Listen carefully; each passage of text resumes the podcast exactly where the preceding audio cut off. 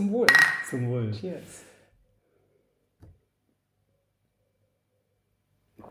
Wenn man beim Podcast Radeln bei Regines Radsalon etwas plötzlich über sich selber hört, dann sollte man wohl mal bei Regines Radsalon zu Gast sein.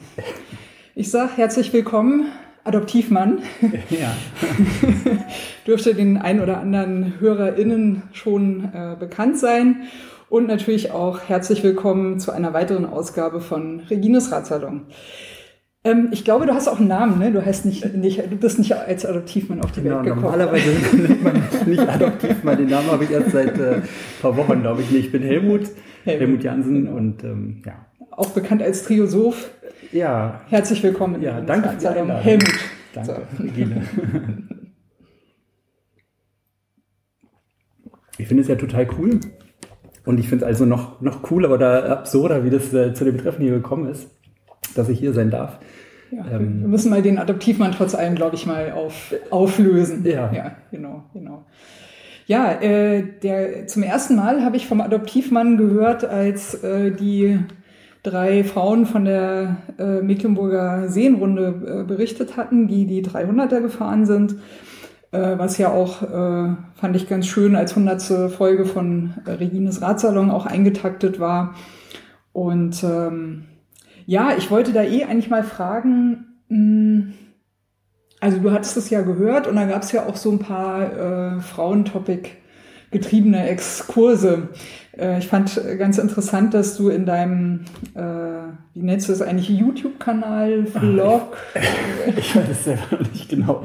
Ich mache halt einfach Filmchen und genau, freue mich dran. Stellst ihm dieses Internet. Genau. Also wer neugierig geworden ist auf YouTube nach dem Triosoph suchen, dann wird man fündig. Und in einem dieser Vlogs hattest du, glaube ich, auch das kurz erwähnt, ne? Mit der Sexismusdiskussion, wenn ich mich richtig erinnere, mit der Diskriminierung.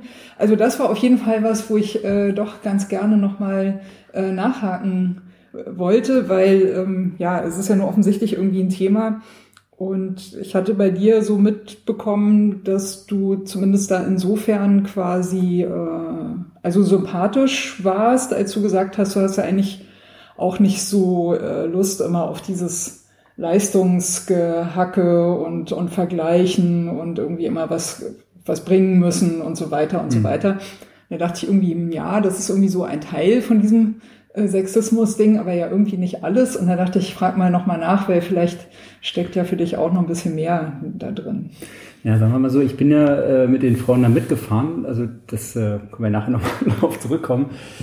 Und ich hab's so ja kamst zu dem Adoptivmann. Genau. Jetzt haben wir das schon mal geklärt. Und ich habe es ja miterlebt, wie dann halt Leute reagieren. Ne? Also wenn so eine Frauentruppe da fährt und halt ziemlich straight fährt, die Kommentare und das, was jetzt im Podcast bei dir letztens gesagt haben, stimmt halt total. Das wäre bei einer Männergruppe halt nicht passiert. Ne? Also einfach, dass nur weil Frauen da fahren, eine ganz andere Aufmerksamkeit da ist. Das kann natürlich daran liegen, dass man sagt, okay, vielleicht rein körperlich gibt es da halt Unterschiede, dass Frauen vielleicht nicht so schnell fahren oder auch nicht.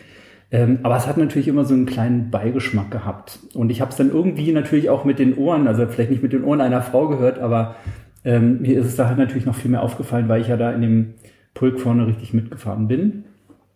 Und für mich, als ich das dann hier im Podcast gehört hatte, kam halt so Assoziationen von so einem Bild von Rennrad- oder Hobby-Rennradfahrer, ich werde vielleicht jetzt manchen Leuten da nicht ganz gerecht, was sich für mich so rausgebildet hat, was vielleicht gar nicht stimmt, ne? So hypothetisch, also der vor Kraft strotzende Typ, der halt einfach auch so ein bisschen macho-mäßig drauf ist, ne? Und ich weiß nicht, irgendwie, also mein Eindruck ist, dass so Fahrradfahrer, Rennradfahrer, die ich so auf der Straße sehe, die sehen halt immer verdammt cool aus und irgendwie gehört scheinbar auch dazu, jetzt einfach mal so den Leistungshengst daraus zu lassen. Zumindest im Style und vielleicht auch als Sportler dann auch.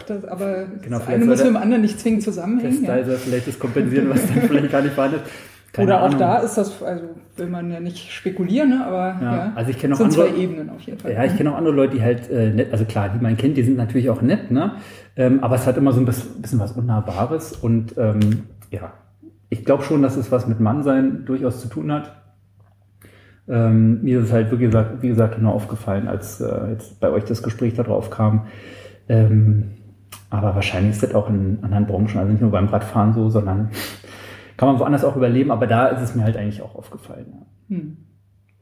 Naja, nur hast du ja im Gegensatz zu uns den Vorteil, dass du sozusagen in beide Welten rein kannst. Also ich spreche mal von mir in erster Linie mal, aber trifft ja für andere Frauen dann im Prinzip auch zu.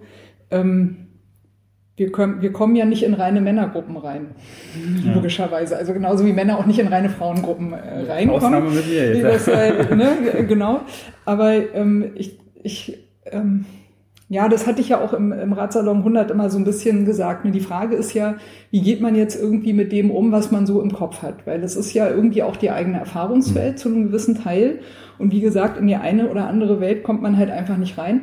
Muss man auch nicht. Aber die Frage ist halt, wie geht man dann diskriminierungsfrei damit um? Oder wie kriegt man den eigenen Kopf dann quasi so, wie kann man den eigenen Horizont so aufmachen, dass halt dabei kein Mist passiert. Und der Mist passiert ja in alle Richtungen. Also der Mist passiert sowohl, wenn ich als Frau sage, Diskriminierung, und das war aber wirklich gar nicht diskriminierend gemeint, sondern komplett anders. Also das ist auch doof, das ist keine adäquate Reaktion.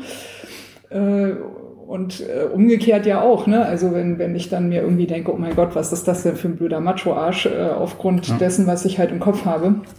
Naja, ich glaube, deswegen finde ich es halt immer interessant, insbesondere Männer halt dann auch zu fragen, wie da eigentlich die Sicht ist, weil ich glaube, nur indem man halt, reden über die Dinge, ne, das meistens hilft.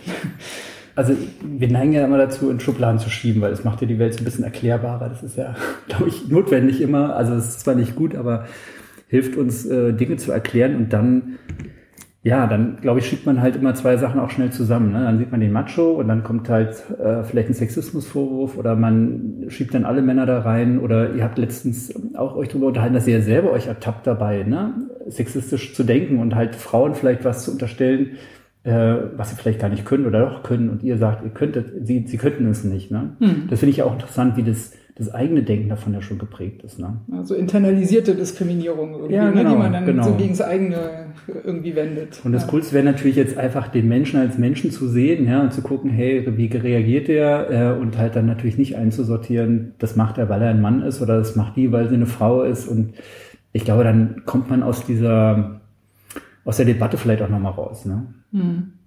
Ja, trotzdem passiert es eben, da bin ich auch voll bei dir. Also irgendwie haben wir halt diese Kategorien und im Kopf, die ja im Endeffekt auch Erfahrungen und Empfindungen sind, ne, die sich dann in Sprache auch irgendwie niederschlagen. Also ich sag mal so, wenn man das Ganze extrem treiben will, dann müsste man eigentlich anerkennen, dass alles, was man sagt, sowieso eine Projektion ist, weil man eigentlich nur das, was man selbst halt in seinem eigenen Kopf hat, einfach nur durch den Mund halt herauslässt. Und ob es da draußen tatsächlich wirklich so existiert, das weiß man letzten Endes tatsächlich nie. Also rein biologisch sind wir ja selektiv schon quasi so abgeschnitten von unserer Umwelt, dass wir da, also kein Mensch kann irgendeine objektive Wahrheit erfassen. Deswegen müssen wir davon ausgehen, dass unsere Sprache in der Kommunikation immer sowieso eingefärbt ist. So. Genau, und dazu kommt, dass der Zuhörer natürlich auch nochmal sein Ding rausfiltert. Und dann haben wir den Salat für alle Missverständnisse. Andererseits macht es ja auch so spannend, ne? Also.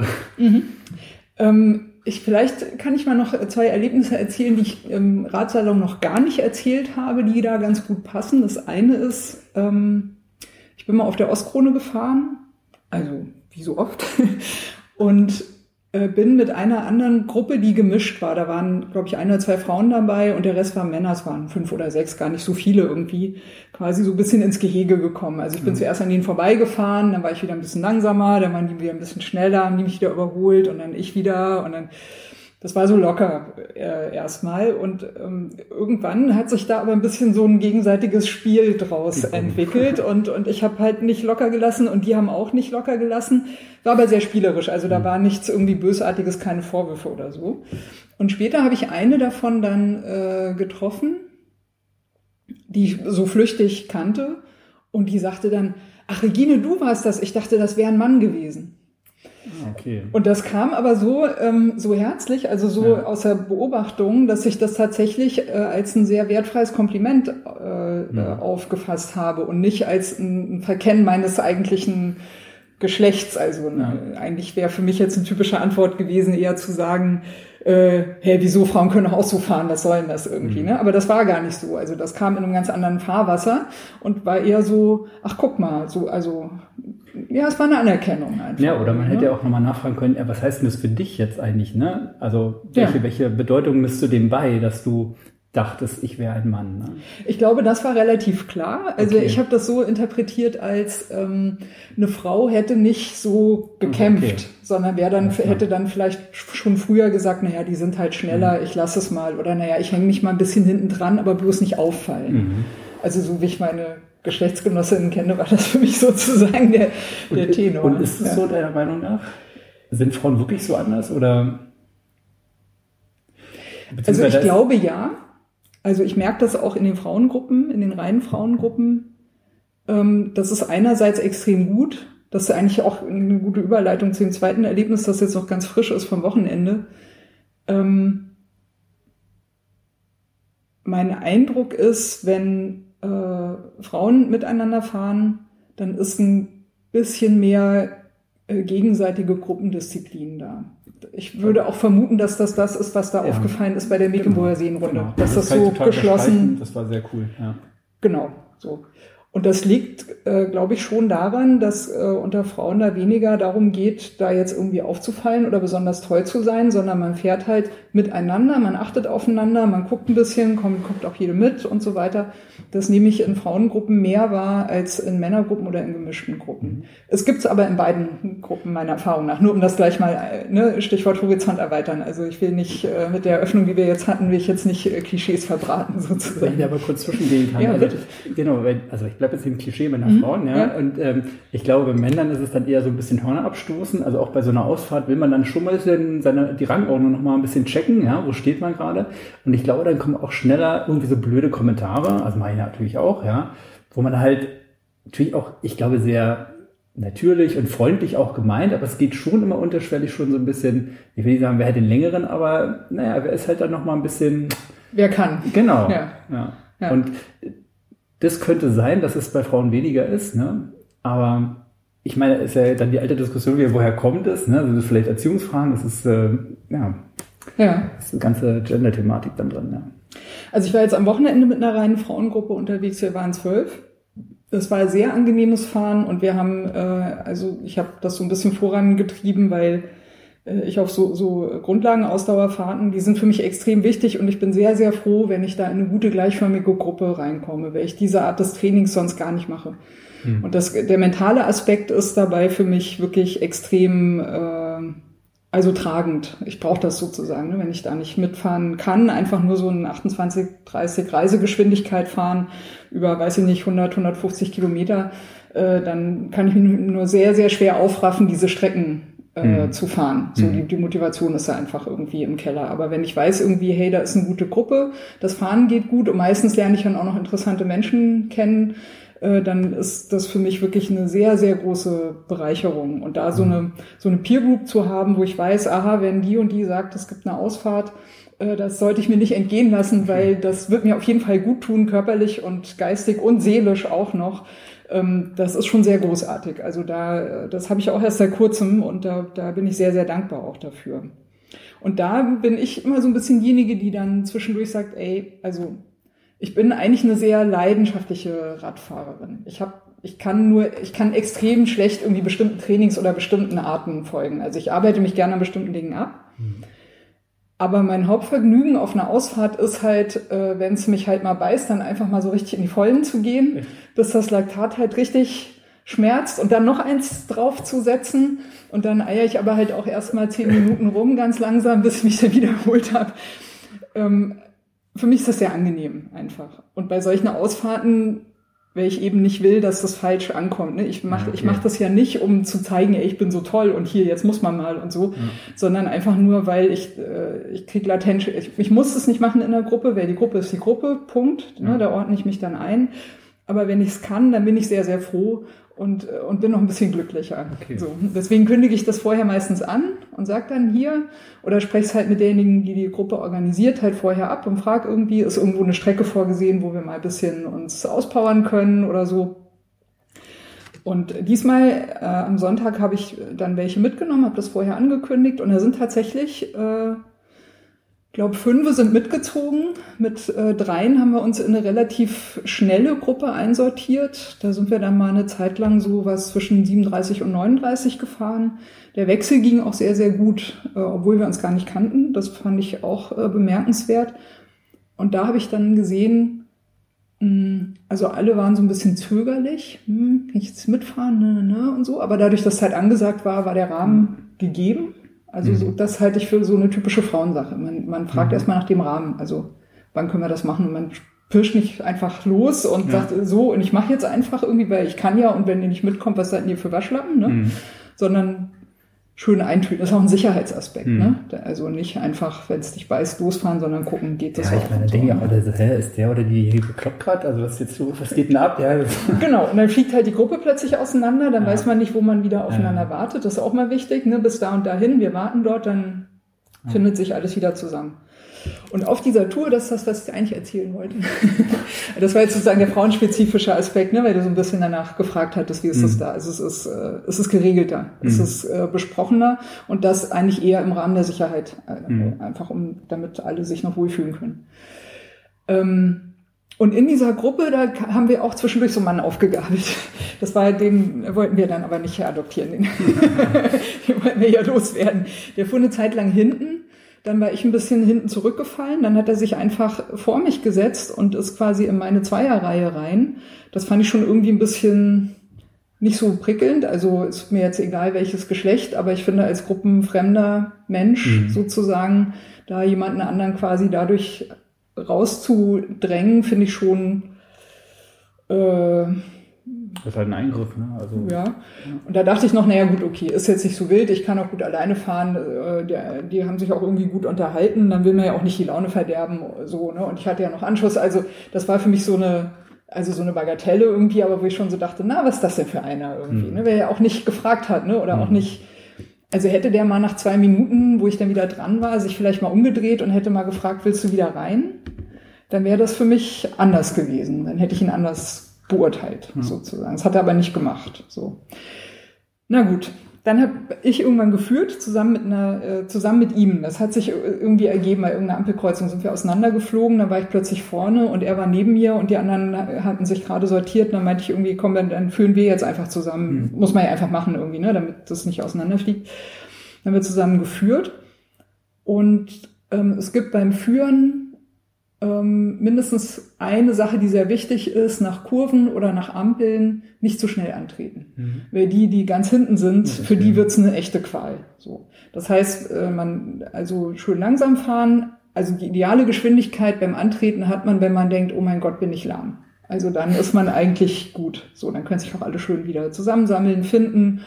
Und dann kann man langsam auch wieder ein bisschen Fahrt aufnehmen. Und dieser Typ preschte gleich vorweg. Und ich dachte, oh Mann, okay, also doch so ein Prachtexemplar in der Wisch. Dann dachte ich, aber okay, kann ich verstehen, es beißt einmal, ne, ist auch noch kein Grund, jemanden abzuurteilen eigentlich. Und dann habe ich so gesagt, ey, fahr mal langsamer. So. Hat er dann aber nicht wirklich gemacht. Also es gibt da im Englischen diesen schönen Ausdruck, don't half-wheel the other. Also halbreife nicht den anderen sozusagen. Okay. Das sind die Menschen, die beim Zusammenfahren immer so eine halbe Reifenbreite vor dir fahren, was einen ziemlichen Stress machen kann, weil das dem Menschen, der immer so halb dahinter ist, immer das Gefühl gibt, der ist zu langsam, er muss schneller fahren irgendwie. Ne? Also don't half wheel. Wo im Deutschen ist die Regelung gleiche Lenkerhöhe. Einfach darauf achten, dass die Lenker immer beieinander sind sozusagen. Und das hat er nicht gemacht, er war immer so ein Stück vorne, und zwar ein ganzes Rad, also nicht nur eine halbe Reifenbreite, sondern eine ganze Radlänge irgendwie vor mir. Und dann habe ich öfter mal so gerufen, mach mal langsamer oder komm mal neben mich oder so. Das hat er dann auch mal gemacht, dann war er aber doch wieder vorne. Irgendwann war er dann ganz weit vorne, da dachte ich irgendwie, hä, was ist denn jetzt los? Und da habe ich halt einfach nach hinten gerufen, habe halt gesagt, will mal noch eine mit mir führen, bitte? Weil ich dachte, okay, da hat sich irgendwie aus der Führung verhalten. Ist ja sein gutes Recht. Er kann ja auch fahren. Also ich meine, er ist ja alleine. Ich weiß es ja nicht. Ne? Er kann ja fahren. So, dann kam eine dazu und dann ist er langsamer geworden und wir sind eigentlich relativ konstant gefahren. Und dann gab es die Situation, dass wir ihn nicht so richtig überholen wollten zuerst, weil er dann ja auch irgendwie quasi alleine vor uns war. Dann war uns aber irgendwie zu lahm. Dann haben wir halt zum Überholen angesetzt. Und in dem Moment, wo er gesehen hat, wir überholen ihn, hat er angezogen. Und dann haben wir 3 Ansätze gemacht, ihn zu überholen. Und da bin ich wirklich sauer geworden. Weil das geht wirklich gar nicht. Und das ist auch ein Sicherheitsrisiko. Ne? Das war eine relativ enge, stark befahrene Straße auch, wo es einfach auch ein gefährliches Manöver geworden ist. Also man kann sowas mal machen auf der Ostkrone, ein bisschen rumspielen. Okay, ne? Auch da muss man aufpassen. Aber da hätte ich noch gedacht, naja, hier schenkt. Aber das war wirklich nicht mehr schön. Und da habe ich ihn dann echt beim, glaube, 4. Überholversuch habe ich ihn dann wirklich angebrüllt. Da habe ich dann gesagt, ey, kannst du dich bitte einfach hinten dran hängen? Mhm. Also lass dich bitte jetzt einfach zurückfallen, lass uns überholen und häng dich hinten dran. Mhm. So, weil ich dachte, irgendwie braucht er jetzt mal klare Regeln und eine klare Ansage, weil das geht nun wirklich gar nicht. Und wie hat er reagiert? Ja, hat er dann gleich, ja, mache ich. Und also er hat dann schon gemerkt, dass das nicht so prickelnd war. Ne? Ja, aber sowas ist total nervig irgendwie, ne? Und so unnötig. Das ist... Und da ist die Frage, hätte eine Frau das auch gemacht? Ich glaube nämlich nein. Na, sagen wir mal, es gibt bestimmt weniger, ja.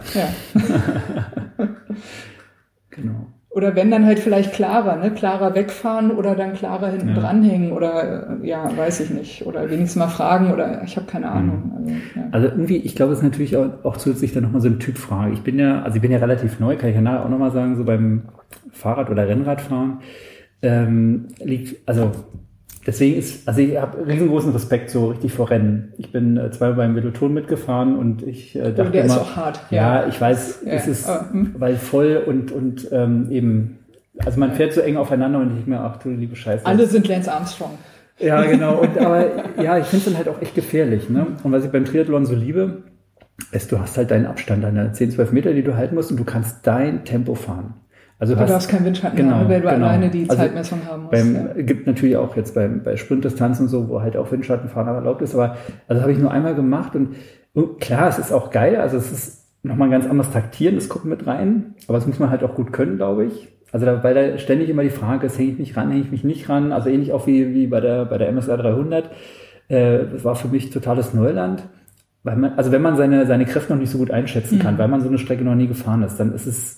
Also ich fand es verdammt schwer zu entscheiden immer, gebe ich jetzt Gas? Ich habe ja dann noch ein paar Kilometer vor mir oder... spare ich die Körner. Genau. Und das finde ich halt eigentlich geil beim Windschattenfahrverbot, dass du guckst halt, siehst, ich habe jetzt die Wattzahl oder die Geschwindigkeit, ich fahre jetzt mein Tempo einfach konstant durch. Also einfach gut zu pacen, ja. Und dann ist mir scheißegal, was die anderen machen. Ob die mich überholen oder ob ich die überhole, ich fahre einfach mein Ding, ja. Und dann gibt es halt nicht so ein Gequengel, dass irgend so ein Idiot kommt und sich da duellieren will. Soll er halt machen und ist mir egal. Am Ende entscheidet die Uhr. Ja, genau. So ist es. Und mit so einem Duell und so einem Provozieren verbrauchst du nur deine mentale Kraft, die du eigentlich brauchst, um und auch die Energie konzentriert zu fahren. Ja. Also das fand ich sowieso jetzt auch bei der MSR. Also was ich bisher gelesen habe, ist, eben klar, eine möglichst konstante Leistung bringen, auch am Berg. Klar gebe ich ein bisschen mehr Gas, also drückt ein bisschen mehr in die Pedale rein. Aber die Leute, einmal hatte ich so 3, 4 jüngere Typen vor mir, die waren wirklich so Jungs, die sich Hörner abstoßen wollen, die sind da hochgeballert, ja, und dann haben sie sich so runtertrollern lassen. Und die hatte ich eine Weile vor mir, dachte so, die können mich wenigstens ein bisschen auch mitziehen, ja, damit ich hier nicht ganz allein gegen den Wind kämpfen muss, aber ich habe die dann irgendwann fahren lassen, weil das macht überhaupt nichts. Und die haben wir dann später auch nochmal überholt. Das war so unkonstant und da war ich halt so dankbar, mit der Mädelsgruppe, dass die einfach so geil gefahren sind. Das war ein Geschenk. Vielleicht noch mal kurz, bevor wir dieses Männer-Frauen-Ding zu einem Ende bringen, ist noch irgendein Aspekt noch unerwähnt geblieben? Hattest du noch irgendwelche Gedanken, als du diesen MSR 300 Radsalon gehört hast, zu dem Topic, wo du dachtest, dieses und jenes, also hast du noch irgendwas auf der imaginären Liste, was noch erwähnt werden sollte? Habe ich jetzt so nicht mehr. Also ich fand es halt nur cool, als ihr darüber gesprochen habt. Also ich habe mich in so vielen Dingen wiedererkannt, jetzt eben unabhängig von dieser Sexismus-Debatte, allgemein wie vielleicht unter Männern mehr, so gehandelt wird und fand ich halt einfach interessant, dann auch nochmal so zu hören. Ja. Vielleicht eine Sache sollte ich dazu noch sagen, weil ich das ja beruflich auch immer so ein bisschen miterlebe. Ich mache einen technischen Beruf und bin meistens die einzige Frau im Männerteam. dieser Aspekt, dass Männer eigentlich dann so mit mir umgehen, wie sie halt mit anderen Männern auch umgehen. Nur für mich kommt es halt diskriminierend rüber. Und das hat in Teilen was damit zu tun, dass meine Reaktion anders gewertet wird.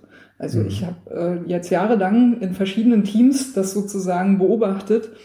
Und das, was mich stört, ist nicht, dass ich auf eine bestimmte Art behandelt werde und dann halt so reagiere, wie ich darauf reagiere, sondern dass wenn ich so reagiere, wie die anderen Männer auch reagieren, dass das anders eingestuft wird. Die erwarten sozusagen von dir, dass du wie eine Frau reagierst. Nein, sie werten meine Reaktion, wie sie denken, dass halt, wie sie eine Frau angucken und merken das gar nicht, ach so, dass sie da eigentlich gerade verzerrt reagieren und sagen dann aber, wieso Diskriminierung? Wir behandeln dich doch wie jeden anderen Kollegen auch. Also das ist für mich ein Knackpunkt in der ganzen Sache. Dieses, wie reagiere ich eigentlich auf jemanden? So, das wollte ich, glaube ich, noch gerne heute erwähnt haben, weil da auch viel Potenzial natürlich drin liegt, um das besser zu machen. Ne? Ich fange dann an, damit zu spielen und spiegel denen das auch zurück irgendwie. Ja. Ne? Oder manchmal sage ich auch ganz direkt, dass du denkst doch jetzt nur, ich rechtfertige mich, weil ich eine Frau bin. Ja, eigentlich erkläre ich aber gerade was, weil du zu dumm bist und es nicht begriffen hast. Wie jeder andere von deinen Kollegen auch. Aber du denkst halt, ich rechtfertige mich oder fühlst dich zurechtgewiesen, weil in deinen Augen bin ich halt eine Frau. Ja, und es ist auch gut, das eigentlich auch zu tun, weil also nur so stellt sich irgendwie ein Lerneffekt ein und man bleibt ja sonst so in seinen Bildern verhaftet. Ja. Man muss reden. Genau. Ja, genau. Das gute Flessa Mandarina ist das. Vielleicht nochmal. Man soll ja auch lokal Gutes soll man ja erwähnen. Also Flessa Bräu kommt aus der Petersburger Straße, ist eine Hausbrauerei hier in Friedrichshain, ziemlich gutes Bier, Flessa, genau. Ja, also schießen wir vielleicht mal diesen Topic-Einstieg ab und kommen mal zum üblichen Radsalon-Programm. Es ist ja schon angeklungen, du bist eigentlich eher im Triathlon zu Hause. Ja, genau, machen wir doch mal das Übliche. Kannst du dich noch daran erinnern, wie du zum ersten Mal Fahrrad gefahren bist in deinem Leben? Ich habe mich vorbereitet, ja. Ich habe extra ein paar Notizen nochmal gemacht. Oh, fast so gut wie Conny, die hat ja auch immer Notizen dabei. Ja, genau, wow. Ja, weil ich dachte mir so, oh Gott, ja, genau, solche Fragen können wir dann auch bestimmt. Ne? Ja, und wenn ich dann völlig rumeier, ist ja irgendwie auch bescheuert. Ja, gehen wir mal deine Notizen durch, Helmut. Muss ich jetzt öfter mal mit Helmut ansprechen, damit du nicht mehr der Adoptivmann bist. Genau, also wenn ich zurückdenke, wie alt war ich, als mir zum ersten Mal Fahrräder begegnet sind? Ich kann mich nicht ganz genau an die Situation erinnern. Ich muss so 4, 5 gewesen sein. Du kennst wahrscheinlich dieses Bild, ein Kind, was auf dem Fahrrad sitzt mit Stützrädern und tritt und das Rad tritt durch und diese Situation hatte ich. Also ich fand das so scheiße. Weil die Stützräder zu hoch waren. Genau, die Stützräder liegen auf und mein Antriebsrad dreht halt durch. Ja, und dieses, was soll das? Und auch bei meinen eigenen Kindern, ich war so froh, dass es Laufräder gibt. Mhm. Ja, die lernen halt wenigstens mal ein Fahrradgefühl richtig lernen, ja, Bier wirkt schon, und, also, genau, zum Wohl. Und diese Stützräder, ich fand es so bekloppt, Also zum Glück, also wenn ich jetzt immer noch Kinder sehe mit Stützrädern, denke ich mal, die armen Kinder, nehmt denen die Stützräder weg, weil so lernen das, glaube ich, nie. Ja. Ich kann mich zum Beispiel noch daran erinnern, dass mich genau aus dem Grund die Stützräder immer gestört haben. Du kannst ja auch mit so einem Kinderrad wie mit dem Laufrad fahren, das machst du eigentlich instinktiv erstmal nicht in die Pedale, sondern erstmal vorwärts und dann mal die Beine hochheben und rollt toll irgendwie. Ne? Und die Stützräder und dann stören die Stützräder, weil du kannst gar nicht deine Balance finden. Das ist totaler Quatsch. Ja. Okay, sowas hattest du. Sowas hatte ich und mein Verhältnis zu Fahrrädern war immer auch so ein bisschen wie soll ich sagen, defizitär. Ich hatte eigentlich immer so ein bisschen schlechte Erfahrung.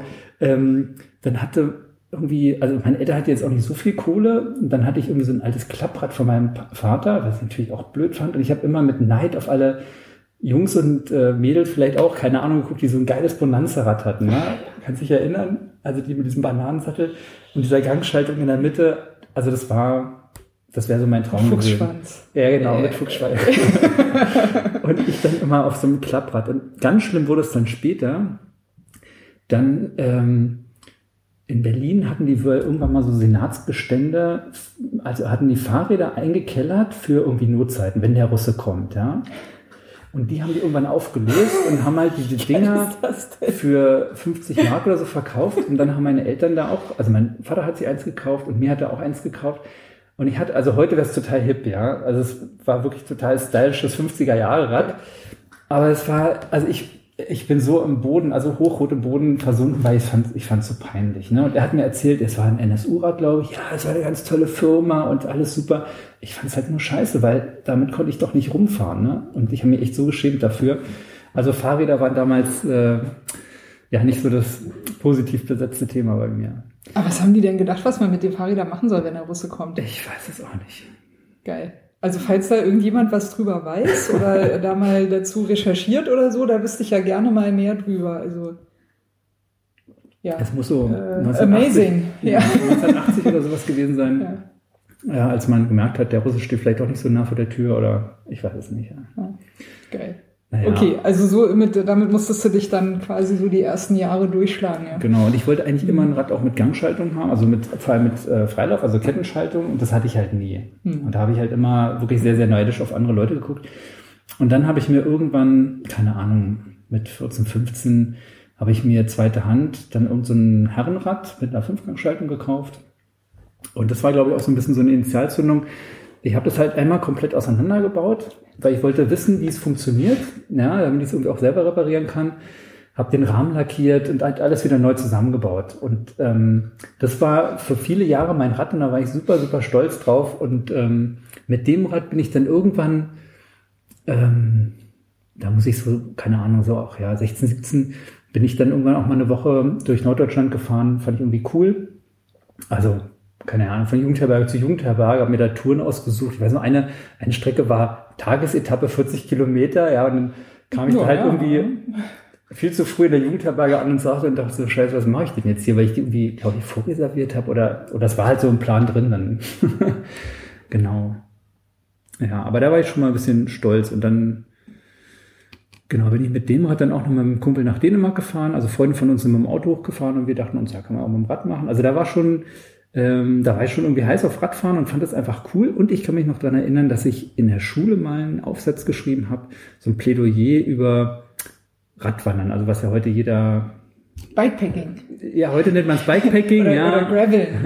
Genau, oder was halt jeder Senior-Rentner macht, also wie man es halt sieht. Aber damals, glaube ich, war es halt noch nicht so hip, ne? Und ich fand das schon cool, also ich fand es schon cool, irgendwie in der Natur zu sein, aber beim Laufen bist du halt so langsam und im Rad kannst du halt einfach ein bisschen mehr Strecke machen. Und das fand ich schon. Und der Radius wird auch ungleich größer, genau, ne? Den du dir selbst ohne Führerschein erschießen kannst. Ja, das ist schon auch bemerkenswert. Ja. Das fand ich schon cool.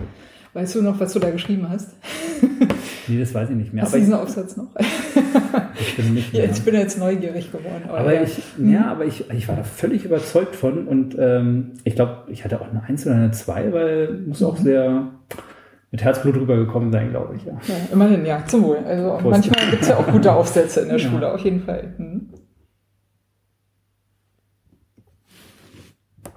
Genau, ja, da haben wir bei der Strecke... Radwandern in der Jugend. Genau, bei der Strecke haben wir dann auch einmal 180 Kilometer gemacht, das weiß ich auch noch. Oh, das ist schon krass viel. Weil wir haben, also da komme ich jetzt ein bisschen durcheinander, also einmal weiß ich, dass wir in Eckernförde wild gecampt haben, weil wir einfach nichts gefunden haben. Es kann sein, dass da die lange Strecke war und wir sind halt immer weitergefahren, bis wir einfach nicht mehr bis wir umgefallen sind, weil wir nicht mehr konnten. Und dann Ravioli aus der Dose gegessen haben, die unten angebrannt waren. Mit dem Essbitkocher wahrscheinlich noch. Genau, ja, so ein kleiner Essbitkocher, unten angebrannt und oben kalt. Das war so eklig, ey. Ja. Genau. Aber da weiß ich noch, mein alter Freund erzählte immer, ja, und damals sind wir 180 Kilometer gefahren. Ich so, ja, okay. Wie habt ihr das gemessen damals? Hattet ihr so unten an der Narbe so einen kleinen Kilometerzähler? Oder, ich glaube, wir haben ein Fahren auf der Landkarte genommen und dann halt oder so, ja. Irgendwie so. Ja. Genau, ja. Ja, gab ja noch keine Computer in der Zeit. Nee, also ging ja gerade in den 80ern erst. War schon nochmal anders, ja. Genau. Ende 80er ging es, glaube ich, los, ne, mit den Fahrradcomputern, dann dass die elektrisch waren. Also ich weiß, ich habe mir eingekauft, so einen mechanischen. Mhm. Der halt so richtig so mitgedreht hat und das fand ich schon geil. Ja, die waren ja meistens, es gab zwei, ne? Es gab die unten an der Narbe, die einfach nur die Kilometer quasi gezählt haben, weil Geschwindigkeitsanzeige hast du ja da unten gar nicht gesehen, das waren ja diese ganz kleinen Mini-Anzeigen. Achso, nee, doch nicht, hatte einen mit so einem Kader. Und dann gab's einen am Lenker, genau, der hatte so eine Kardanwelle irgendwie. Ja, genau, und hat dann auch hat der Zeiger schön gewackelt. Ja, schon cool. Echt retro. Ja. Genau. Und kannst du dich noch erinnern irgendwie an, war das sozusagen die Tour, von der du jetzt berichtet hast, die da so eindrücklich war oder was Besonderes war? Oder war das eine unter vielen? Oder gab es irgendwas Besonderes, was dich sehr beeindruckt hat? Oder? Also ich habe jetzt gar nicht mehr so konkrete Erinnerungen an die Tour. Also ich glaube, das waren schon so meine beiden längsten Touren. Einmal die in Norddeutschland so ein bisschen rum und dann die nach Dänemark. Aber jetzt, sonst habe ich dann auch nichts Größeres mehr gemacht dann, ja. Also ich habe dann angefangen in Münster zu studieren und Münster ist eine Fahrradstadt. Genau, und Münster ist ja die Fahrradstadt und hatte dann auch, was ich noch sagen kann, ist, ich habe eigentlich auch zu Schulzeiten, also ich bin in den Tiergarten zur Schule gegangen, habe in Stegels gewohnt und habe da auch dann irgendwann angefangen zu pendeln. Bist du so ein 80er Jahre West-Berlin-Kind? Genau, 71er Jahrgang, ja. Ah ja, bin ich auch. Ja. Guter Jahrgang. Sehr gut. Genau, und das fand ich halt auch eine coole Erfahrung. Hey, ich komme ja bis in die Innenstadt mit dem Fahrrad. Also für mich war, ja okay, man fährt mal hier bis nach Stehls in die Schlossstraße, aber dass ich bis zum Zoo komme oder bis nach Tiergarten, das war... Oder mal an Wannsee. Ja gut, das war fast noch näher von mir, ja, aber ich habe mit Innenstadt habe ich eigentlich immer nur Bahn, Bus und Bahn verbunden. Ach, das ist ja geil, dann hast du wahrscheinlich UKW gehört und bist die Havelberge auf und ab, Sommerzeit bringt ganz auf Trab. Ich bin ja so, die Havelberge, auf und ab. Tina, ist das nicht prima? Ach so, was für ein Klima? Okay, haben wir hier das war, das, ja, das muss, die Zeile hatte ich jetzt nicht mehr präsent, ja. Ja, das muss ja genau das, ja, genau, Neue Deutsche Welle, ne? Genau. Nee, und ja, eben, also einfach die Erfahrung zu machen, also man ist nicht auf Bus und Bahn angewiesen. Ich kann es mit dem Rad machen, ja, und das tut nicht weh, sondern ist halt auch sehr schön, ja. Hm. Das fand ich cool, genau. Und dann in Münster konnte ich halt auch viel Rad fahren. Da habe ich so ein bisschen außerhalb gewohnt, in so einem Ghetto-Kinderhaus, in einer sehr, sehr coolen WG. Und genau, hatte da halt immer eine Strecke von 5 Kilometern bis in die Innenstadt. Und also das auch so als Westberliner Kind, was mir jetzt gerade einfällt, ist auch total geil. Für mich war ja, wenn ich so Felder gesehen habe und weiter, dann war das Urlaub. Weil ich kannte sonst immer nur Stadt oder halt Grunewald, wo halt Bäume stehen. Ne? Ja. Und ich hatte bis zum Ende, als ich immer diese Strecke dann über die Felder gefahren bin, nach Münster City, hatte ich immer ein Urlaubsgefühl. Das ist unglaublich, also wie das so lange noch nachgehalten hat. Ja. Also ich bin ja in Gießen aufgewachsen und da haben wir in einem Dorf gewohnt, so 5 Kilometer außerhalb, 4 Kilometer außerhalb irgendwie. Da hatte ich einen Schulweg immer von so 7,5 Kilometern. Und das ist natürlich schon auch eine gute Strecke, wo du auch ein gutes Training mitkriegen kannst. Ja. Und ich konnte immer entweder quasi oben rumfahren, das war die Bundesstraße, die ist auch der Schulbus gefahren. Und manchmal war ich zu spät, habe den Schulbus verpasst, dann bin ich mit dem Fahrrad irgendwie los. Und manchmal habe ich tatsächlich, also wenn ich nicht zu spät war, konnte ich mich tatsächlich noch an den Bus ranhängen irgendwie, damit ich immer morgens Wettrennen gehen. Teilweise tatsächlich im Windschatten. Aber ich hatte natürlich immer den Vorteil, also direkt auf der Bundesstraße war der natürlich schneller, das ist klar, da ist auch nichts mit Windschatten. Aber die Stadt fing ja relativ schnell an und da hast du ja dann schon eine Chance. Und der musste ja dann auch relativ oft anhalten und ich nicht. Also das heißt, ich war dann zwar eigentlich zu spät, aber trotzdem immer früher da, als wenn ich mit dem Bus gefahren wäre. Ja. Das fand ich als Kind übrigens auch beeindruckend, wenn ich im Bus saß und habe dann gesehen, ein Fahrradfahrer ist genauso schnell wie der Bus. Da dachte ich, sowas geht, unglaublich. Gibt's nicht nur im Film. Ne? Ja. Also ich finde, man hat so Denkwelten, die tragen sich so viele Jahre mit, bis sie dann irgendwann gebrochen werden. Ja? Also so ein Weltbild zerstört sich, weil... Man kommt gar nicht auf den Gedanken, dass zum Beispiel jetzt Radfahren viel cooler ist als Busfahren oder Bahnfahren. Ja. Man kann das halt nicht vorher, ne? Und ja. Oder ich konnte eben unten rumfahren. Das wäre dann durch die Wieseckau gewesen. Also da war ein Fluss und Fluss. Ja, was zwischen Bach und Fluss, irgendwie so Zwischengröße, ein Gewässer, sagen wir mal so irgendwie. Und eben Aue, ne? Das war so eine Auenlandschaft und da hatte ich dann eben auch so, 4 Kilometer ungefähr. Richtig so eine Auenwiesenlandschaft. Und das war natürlich vom Naturerlebnis her richtig, richtig toll. Ne? Da hast du auch gute Luft dann natürlich irgendwie, ne? Nicht die ganzen Abgase. Das nervt mich hier in Berlin ja manchmal so ein bisschen. Ja. Und da kriegst du natürlich aber auch die Jahreszeiten schön mit. Da macht es dann auch Spaß, im Sommer einfach mal ein bisschen früher los, um noch irgendwie Sonnenaufgang mitzukriegen. Oder im Herbst, wenn du morgens fährst und der Nebel steigt auch noch irgendwie aus den alles dampft noch irgendwie so und der Sommer geht zu Ende. Und also das sind schon sehr... Also belebende Momente einfach irgendwie, ne? Also du sagst Urlaub, also es ist halt sowas, einfach nochmal so Natur zu haben irgendwie. Ich meine, die Havelchaussee ist ja in dem Sinne auch keine Natur irgendwie, ne? Also in Berlin musst du schon ganz schön weit irgendwie, bis du mal wirklich in Natur kommst, so finde ich. Das hatte ich auch, also ich weiß noch, das war kurz nach dem Mauerfall, irgendwie, genau, 24.12., Heiligabend war das, da bin ich irgendwie hatte ich Zeit und dann bin ich abends... 89 dann. Ja, genau. Ja. Und dann bin ich halt einfach nochmal Richtung Kleinmachen-Hoteltour rausgefahren. Und dieses Gefühl von Weite, ja, also das hat mich total fasziniert, dass man da jetzt einfach so rausfahren konnte und einfach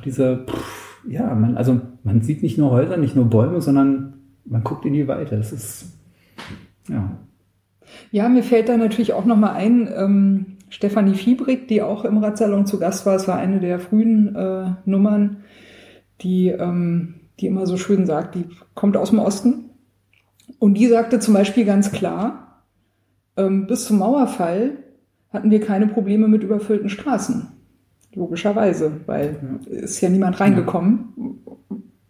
So, und das war halt dann einfach völlig easy, dass du da auf dem Dorf auch einfach mit dem Fahrrad eigentlich fast alles gemacht hast, weil die Straßen auch einfach Spaß gemacht haben. Weil wenn dann halt mal ein Auto kam, dann, es war einfach nicht so wild. Also da gab es einfach dieses Verkehrsproblem nicht in dem Maße. Geändert, ja. Und die meinte auch, also es hat sich ja schlagartig geändert, als die Mauer dann fiel. Ne? Plötzlich war irgendwie Verkehr und auch schnellere Autos, ne? Und die Leute auch ein bisschen egoistischer vielleicht unterwegs, nicht mehr mit ganz so viel Ruhe und so. Das fand ich schon, ja, die sagte es so schön, die sagte... entweder du hattest ein Fahrrad oder Pech. Ja. So. Das passt das, glaube ich, ganz gut zusammen. Genau. Also was mir auch noch einfällt in Münster, was ich aus Berlin ja auch nicht kannte, Dunkelheit. Also wenn du hier abends durch die Straßen fährst, dann kannst du halt auch mal ohne Licht fahren. Das ist natürlich gefährlich, ja, wissen wir alle und so, aber du kannst halt fahren. Und ich war halt irgendwie bei irgendeiner Party, halt auch in einem anderen Außenbezirk und dachte, dann fahre ich halt einfach zurück und ich wusste, mein Licht geht nicht, aber ist ja auch egal. Ja, die Fahrt endete dann, okay, ich hatte da vielleicht auch schon 1-2 Bierchen im Graben. Ich habe einfach nichts gesehen, ja. Und ich habe das völlig unterschätzt als blödes Stadtkind. Und in dem Graben der war natürlich nicht trocken, sondern da war irgendwie, ich weiß nicht, was es war. Ich möchte es auch nicht mehr wissen. So eine feuchtfröhliche Party mit einer feuchtfröhlichen Heimfahrt. Genau. Aber es war halt einfach stockdunkel. Ich kannte das nicht, ja. Mein Gott. Ich habe damals einen Ehrgeiz gehabt, auch mal im Dunkeln, also mit Absicht mal ohne Licht. Auch teilweise wirklich gefährliche, also nicht gefährliche Autostrecken, ne, aber sehr schmale Wege zwischen zwei Seen durch. Ah. Und ich habe so irgendwie den Ehrgeiz gehabt, mich einfach mal nur über die Ohren zu orientieren, weil du halt gehört hast, wo das Wasser ist, ne, über das Schilf irgendwie so. Krass. Und das war natürlich sehr, sehr langsam. Aber interessant, also es war schon eine Erfahrung. Aber du bist nicht nach links oder rechts ins Wasser gekommen? Nee, gerade so nicht. Also ich glaube, einmal ist es mir wirklich zu heiklich geworden, da bin ich abgestiegen und da ein bisschen geschoben, weil im Fuß kannst du ja dann doch noch ein bisschen besser sehen, wo der Untergrund ist, als über das Fahrrad. Ja. Aber jetzt bei Licht und Münster fällt mir noch ein, dass was ich in Münster richtig ätzend fand, war Polizei. Die haben so krass die Radfahrer kontrolliert. Also ist klar, natürlich, weil es auch viel, viel mehr gibt als hier in Berlin oder damals viel, viel mehr gab. Aber da fühlte ich mich echt so ein bisschen... Kriminalisiert. Warum bei uns? Ja, also sind wir so böse? Klar, natürlich waren nicht alle Räder verkehrstauglich, aber ich fand es so unverhältnismäßig. Ne? Ich weiß noch, in den 80ern, die Münchner Polizei war sehr bekannt für viel Repression gegen Radfahrer. Das war, als der Walkman auch aufkam. Und dann war schon relativ schnell klar, nee, also man darf schon mit Walkman fahren, also so wie heute auch die Regelung ist. Ne? Du darfst Musik hören beim Fahrradfahren, aber halt nicht so laut, dass du gar nichts mehr mitbekommst. Klar, ne? Ich meine, Autofahrer würden ja sonst auch keine Musik mehr hören dürfen. Die kriegen ja auch vieles nicht so richtig mit irgendwie so. Und da machte das damals die Runde, dass du halt in München aufpassen musst, ne? Weil die ziehen dich trotzdem raus. Okay. Auch wenn du, allein nur Kopfhörer war schon Grund genug, ne? Auch wenn du vielleicht gar keine Musik gehört hast oder so, ne? Ja. München war bekannt, das weiß ich noch. Münster war immer, nach außen immer das Fahrrad Eldorado, ne? Ich fand's, fand es in Berlin doch ein bisschen laxer hier von der Handhabung. Mhm. Was in Münster auch völlig anders war, da war ich total irritiert, da wird halt viel mehr geklingelt. Mhm. Und die klingeln, also wenn hier jemand klingelt, ja, dann heißt es schon so, ey, du Arsch, jetzt mal runter hier. Genau. Ja. Und in Münster ist es ganz normal, Achtung, ich komme von hinten, fahr ein bisschen weiter rechts. Und ich weiß noch, den ersten Tag, ich fahre da klingelt einer, ich dachte, was ist denn los? Ja? Ey, du Arsch! Ja, genau. Bis ich dann irgendwann mal geschnallt habe. Und vor kurzem war ich nochmal in Münster und da habe ich mich gewundert, dass die fahren alle mit blauen Reifen rum. Jetzt in Berlin habe ich auch ein paar gesehen. Kann es sein, dass das so Vollgummireifen sind oder so? Hast du da irgendwas gehört? Also ich weiß, es gibt halt diese Tannus-Reifen, die sollen noch ziemlich gut sein. Also mein nächstes Stadtrad oder wenn ich jetzt demnächst neue Reifen vielleicht brauche, dann steige ich zumindest für Stadtrad auch auf Vollgummi um, weil es die sollen sehr, sehr gut fahren auch und keinen Platten mehr haben, ist natürlich cool. Also Tannus kenne ich da sozusagen, der Typ, der das macht, ich glaube, der ist da ganz gut. Kommt auch aus dem Sportbereich, also ich glaube, der weiß ganz gut, was er da tut. Hab Gespaltenes drüber gehört. Ich glaube, für Stadtrat geht es, für einen sportlichen Einsatz. Ja, das ist schwer wahrscheinlich, ja. Nee, ich glaube nicht zu schwer, sondern ab einer bestimmten Geschwindigkeit ist das Rollverhalten einfach nicht mehr so ganz sicher. Ja. Also das war das, was ich bisher gehört habe, aber da kann man sicher nochmal eine Wissenschaft für sich irgendwie draus machen. Aber die sind farbig, genau. Also die kenne ich als blaue Reifen auch, genau. Aber es gibt auch andere blaue Reifen und die Tannus gibt es auch in anderen Farben. Also ich weiß jetzt nicht. Ich habe nur dann welche gesehen, dann dachte ich, also einen habe ich erstmal gesehen, dann dachte ich so, ist der bescheuert? Ich dachte eher an so einen, hier von einer Fahrradrolle, ne? Da gibt es ja auch manchmal so extra Reifen, die sind dann auch blau. Ja. Hatte der keinen anderen Reifen, keinen anderen Mantel. Und dann habe ich kurz drauf noch einen gesehen, dachte ich so, habe ich den nicht eben schon mal gesehen? Und dann plötzlich plupp, plupp, plupp, plupp, plupp, überall. Also er hat sich ziemlich durchgesetzt und jetzt, genau, in Berlin sieht man ab und zu auch welche, ja. Stimmt, ein paar Mal habe ich auch schon welche gesehen, Aber habe ich noch nicht, ich dachte auch zuerst an die Vollreifen, ja. Ja, genau, dann bist du nach Münster gezogen, da bist du natürlich auch Fahrrad gefahren. Bist du jetzt aber irgendwie wieder zurück nach Berlin oder war da noch eine Zwischendurch war ich dann nochmal in Tübingen zwei Semester und da war cool, da habe ich da habe ich halt oben gewohnt im Studentendorf und das ist natürlich optimal. Ja? Du fährst dann morgens zur Uni runter, rollst einfach runter, kommst ganz entspannt an und dann kannst du halt so dein kleines Workout am Nachmittag machen und kannst halt ganz locker duschen. Also das war sehr, sehr cool. Und ich fand, also Tübingen war damals total fortschrittlich. Die hatten Fahrradbusse. Also die hatten extra Busse, wo du dein Rad reinstellen konntest und so. Die waren, also ich fand Tübingen im Vergleich zu Münster auch viel, viel fortschrittlicher. Also interessant, Münster, für mich ist, also ich habe da gern gewohnt, Also wenn jetzt jemand aus Münster kommt, dann, ich will hier kein Bashing betreiben. Wirklich schöne Stadt. Aber Münster ist so für mich die typische Stadt, die nach außen schick sein will. Also die Hauptstraße ist ja der Prinzipalmarkt und da sind halt, im Grunde war alles zerstört nach dem Krieg. Und die haben halt die Fassaden auf alt gemacht. Dahinter ist einfach nur Beton. Ja, das sieht man aber nicht. Und so ist ganz vieles. Bei den Bushaltestellen, weiß ich noch, da stand dann, alle 10 Minuten kommt ein Bus. Aber es bezog sich auf die 17 Buslinien, die da halt alle hielten. Das heißt, nicht jede Buslinie kam alle 10 Minuten, sondern insgesamt hielt da alle 10 Minuten ein Bus. Und so war ganz viel. Die haben immer so sich aufgehübscht, nach außen schick gemacht, aber war nichts. Und da fand ich Tübingen doch cooler, weil Tübingen war da ein bisschen ehrlicher, vielleicht ein bisschen dreckiger, aber ja, vielleicht eine sehr sympathische Stadt. Genau. Ja, dann bin ich wieder nach Münster zurück, um da zu Ende zu studieren und darf ich mal fragen, was du studiert hast eigentlich? Ich habe Theologie studiert. Ah ja, okay. Oh, da ist ja Tübingen auch ein interessantes Pflaster, glaube ich. Kommt ja nicht Hertha Döblek-Melin daher? Hat die nicht auch so theologischen Hintergrund? Naja, egal. Vielleicht liege ich auch gerade ganz falsch, ich weiß das nicht. Ja.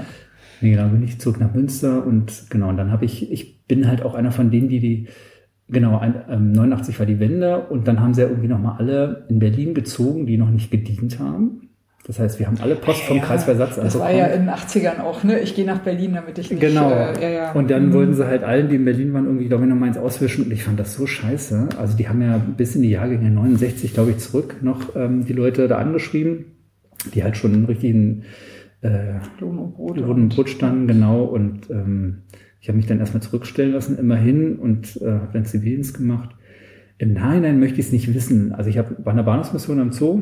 Und das war ziemlich cool. Das war ja hier Kinder vom Bahnhof Zoo, genau. War da noch nicht so lange her, ne? Dann, in welcher Zeit sind wir da gerade? Mitte 90er, Ende 90er? Genau, 97 so, 96 so im Dreh, genau. Kinder vom Bahnhof Zoo war, glaube ich, Mitte, Ende 80er, ne? Genau. Ja, es war schon ein heißes Pflaster. Noch nicht so lange her. Ja. Aber es war ein cooler Job. Also wir hatten ja nicht nur mit Obdachlosen zu tun, sondern auch mit, also viel, denen du konkret helfen konntest, ne? Die halt...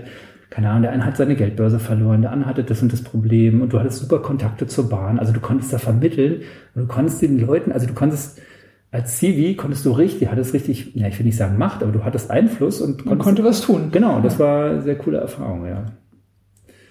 Genau. Aber darf ich mal fragen, so Theologiestudium, was macht man denn damit? Bist du jetzt Pfarrer oder? Nee, also, aber ich kann ja sagen, sogar katholische Theologie. Okay.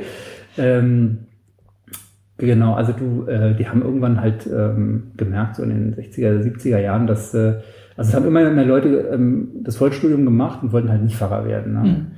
Und dann wurde dann der Pastoralverband als Beruf eingeführt. Das heißt, du machst im Grunde ähnliche Sachen. Also in Berlin ist es so, du bist in Kategorien tätig. Manche sind im Gefängnis, manche im Krankenhaus. Also Seelsorger sozusagen, klassischerweise. Genau, ich habe lange Zeit Jugendarbeit gemacht. Und jetzt im Moment bin ich an einer Schule und soll da so ein Mentorat für Religionspädagogen aufbauen. Auch nicht schlecht, ja. Also das ist der eine Teil. Mit dem anderen Teil habe ich heute gelernt, hofnah. Hofnah, genau. Oh ja, ich bin noch adoptiv waren hofnah. Ja. Ich bin noch, du sammelst lustige Bezeichnungen, das ist ja auch ein schönes Hobby. Ich bin noch Organisationsberater, also jetzt nur zu 25%, aber wie ich heute gelernt habe, also unser Job ist ja, anderen den Spiegel vorzuhalten, was früher die Hofnahen beim König gemacht haben, fand ich eigentlich ein sehr schönes Bild. Also man stellt die Fragen oder sagt die Sachen, die sich sonst keiner zu sagen traut, aber die irgendwie dann was auslösen. Genau, und das ist eigentlich auch sehr, sehr cool, ja. Macht großen Spaß. Ja, ich habe auch mal eine Zeit lang ein bisschen so ins Projektmanagement reingeschnuppert und also stimme da insofern zu, als ich der Meinung bin, wenn du nicht damit leben kannst, dass du vielleicht auch mal der Blitzableiter bist für die ganzen schlechten Energien und Leute dann mal ein bisschen über dich rummeckern, dann bist du ein schlechter Projektmanager oder ein schlechter Organisationsberater, weil dann hast du offensichtlich nicht den Finger in die Wunde gelegt und genau. Das also gehört dazu. Ja, okay, also Münster, dann bist du wieder zurück nach Berlin. Fertig studieren. Und dann habe ich vom ersten Gehalt mir erstmal ein Rad gekauft. Nee, war tatsächlich so. Geil. Weißt ja, meine Räder waren alle nicht so die coolsten. Und dann dachte ich mir, jetzt kaufst du dir mal ein Fahrrad. Was war das für eins? Das habe ich immer noch, mit dem ich jetzt gekommen bin. Also das ist jetzt auch schon, jetzt kann ich gar nicht rechnen, also schon ein paar Jährchen alt. Über 20 das ist so ein Trekkingrad, ne? Habe ich das richtig in Erinnerung? So ein ATB oder wie nennt man das genau? All-Terrain-Bike. All-Terrain-Bike, ja, das gab's auch mal. Das war damals vor dem Bikepacking, vor dem Gravel. Ja. Genau, hat damals auch schon, glaube ich, 1200 Mark oder so gekostet. Ja, das war viel, ja. Mittlerweile ist da komplett auch alles, also ich glaube nur noch der Rahmen ist der gleiche, der Rest ist alles schon ausgewechselt. Aber da dachte ich halt auch so, ja, es ist, lohnt sich, da Geld zu investieren, weil das benutze ich halt auch immer und hat sich auch bestätigt. Und dann bin zwar anfangs immer noch auch viel Bus und Bahn gefahren, weil ich schon cool fand, irgendwie morgens in Ruhe Zeitung zu lesen oder ein Buch zu lesen. Das fand ich schon ziemlich gute Zeiten und erfüllende Zeiten. Aber irgendwann gab es so das Schlüsselerlebnis, da stand ich in der S-Bahn, wollte so meine Zeitung aufschlagen und es war so voll und ich konnte es halt einfach nicht mehr und ich hatte es dann so satt. Also ich bin früher wirklich gerne Bahn gefahren und dann habe ich beschlossen, ich mache es nicht mehr und eigentlich fahre ich nur noch Fahrrad und selbst lange Strecken. Also ich habe manchmal, bin dann an verschiedenen Orten tätig, einmal musste ich erst nach Karlshorst, dann musste ich nach Reinickendorf und dann wieder nach Stege zurück.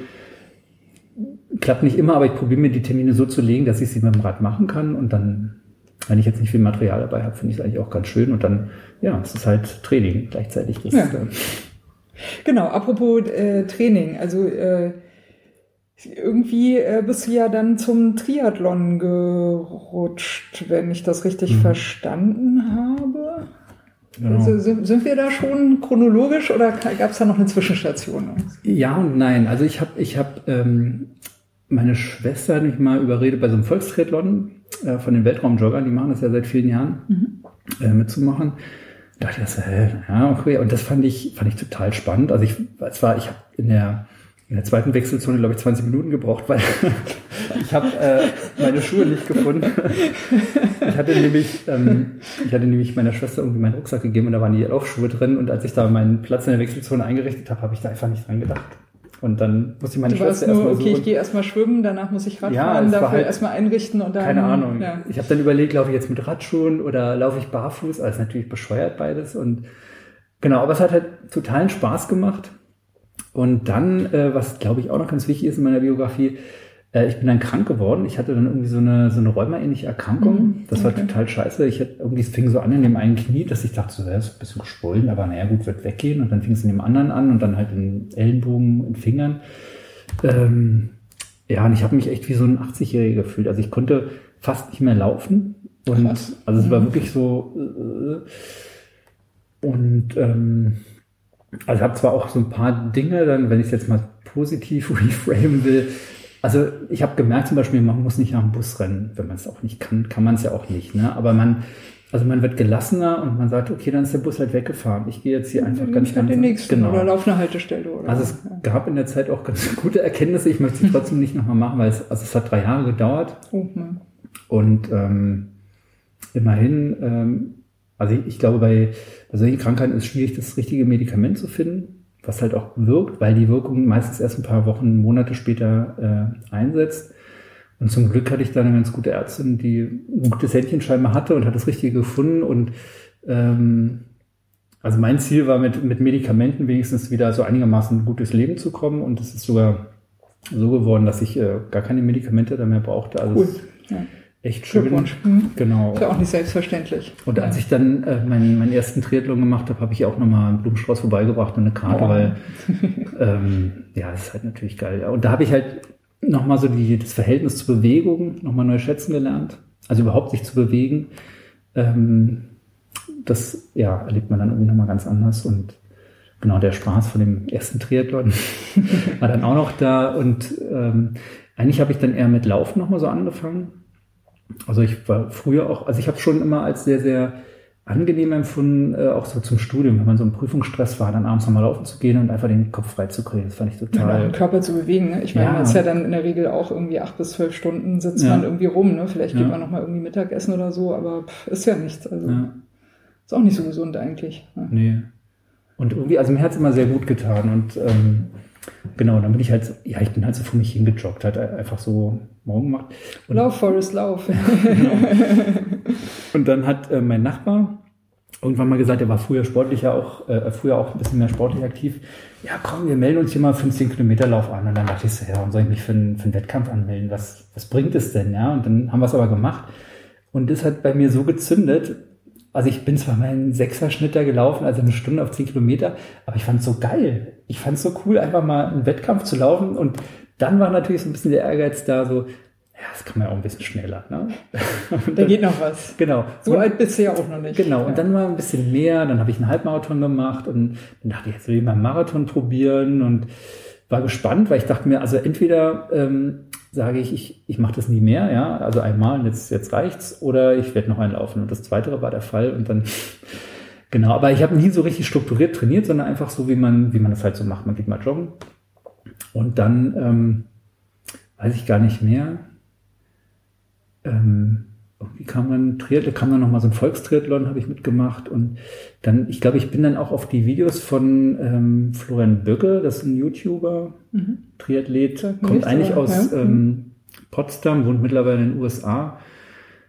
Der hat da auch einfach, also am Anfang auch sehr, sehr chaotisch und seine Blogs gemacht, aber sehr witzig und irgendwie hat mich das so ein bisschen geflasht und irgendwie hatte ich Bock, da auch mal ein bisschen mehr einzusteigen und habe dann tatsächlich eben also mit ein bisschen nach Plan trainiert und habe gemerkt, das bringt ja total viel. Ne? Also früher hast du dann so ein bisschen Verbesserung. Okay, jetzt bin ich ein bisschen schneller geworden. Aber du wusstest gar nicht, warum eigentlich, ne? Nee, ich dachte, okay. Es geht halt mal besser. Und ja, ich muss mal vielleicht ein bisschen mehr laufen. Oder wie man es halt macht, man läuft dann schneller. Also völlig, völlig schwachsinnig, ne? Und und dann habe ich mich so ein bisschen mit Sportwissenschaft auseinandergesetzt und habe ich von meiner Schwester ein bisschen coachen lassen, also die Sportwissenschaftlerin, Physiotherapeutin, die hat mir da einen Plan geschrieben und ich fand es so interessant, dass ich dann da halt immer mehr auch eingestiegen bin, also auch eben vom Theoretischen fand ich es spannend und das finde ich so cool beim Triathlon, dass also diese drei Disziplinen, diese Komplexität, wie kriege ich die drei Sportarten unter, wie verbinden die sich untereinander und dass die eine Sportart von der anderen ja auch profitiert und das fasziniert mich nach wie vor und wahrscheinlich auch durch die Videos von dem Flo Böcke habe ich dann halt irgendwie auch angefangen. Selber Videos zum also ich habe halt auch überlegt, also jetzt gerade jetzt, bevor wir uns getroffen haben, warum mache ich das eigentlich? Ja? Aber ich glaube, ich brauche jetzt erstmal noch ein Bier. Ja, ich hole mal das Mais und Moritz. Aber, rede mal weiter, ich höre dich. Also warum macht man das eigentlich? Ja, warum macht man das eigentlich? Und dann habe ich habe im Grunde mindestens drei Gründe gefunden. Ich glaube, zum einen ist es so ein bisschen Selbstmotivation. Also gerade, was du auch vorhin gesagt hast, wenn du so deine GR1-Ausfahrt machst.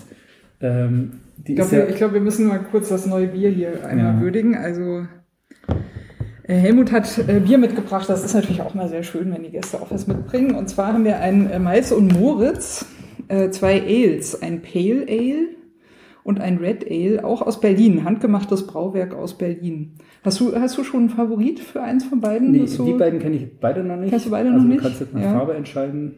Ich würde gerne, also mich reizt das Red Ale, muss ich gestehen. Aber wir können ja auch tauschen. Also wir können ja so halb trinken und dann tauschen. Dann können wir beide probieren. Man muss dazu sagen, das ist eine Brauerei, die ist in Steglitz, also in diesem spießbürgerlichen Steglitz, wo ich ja auch herkomme. Und als ich die entdeckt habe, das fand ich so cool. Und die brauen da und verkaufen da auch und ja. Ja, was steht denn hier? Götzallee, genau. Götzallee 299 Berlin. Also bei mir steht würzig herb durch mehrere Gaben mit Target. Fruchtig im Bouquet durch Kaskade Hopfen gestopft. Fast wie beim Wein immer, ne? Die Beschreibung. Ja. Bei mir steht Feinherbe durch den Bitterhopfen Nugget. Hopfen gestopft. Mit Citra für ein fruchtig zitroniges Bouquet. Hört sich gut an. Naja, dann probieren wir mal.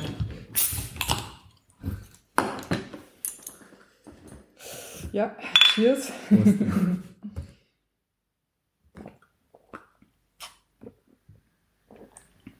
Fruchtig ist es, ja. Ja, meins ist, glaube ich, ein bisschen... Ja, doch, malzig. Das ist, glaube ich, Genau, Selbstmotivation. Also was du vorhin gesagt hast, so die GR1-Fahrten, da brauchst du mal so einen Kick zwischendurch.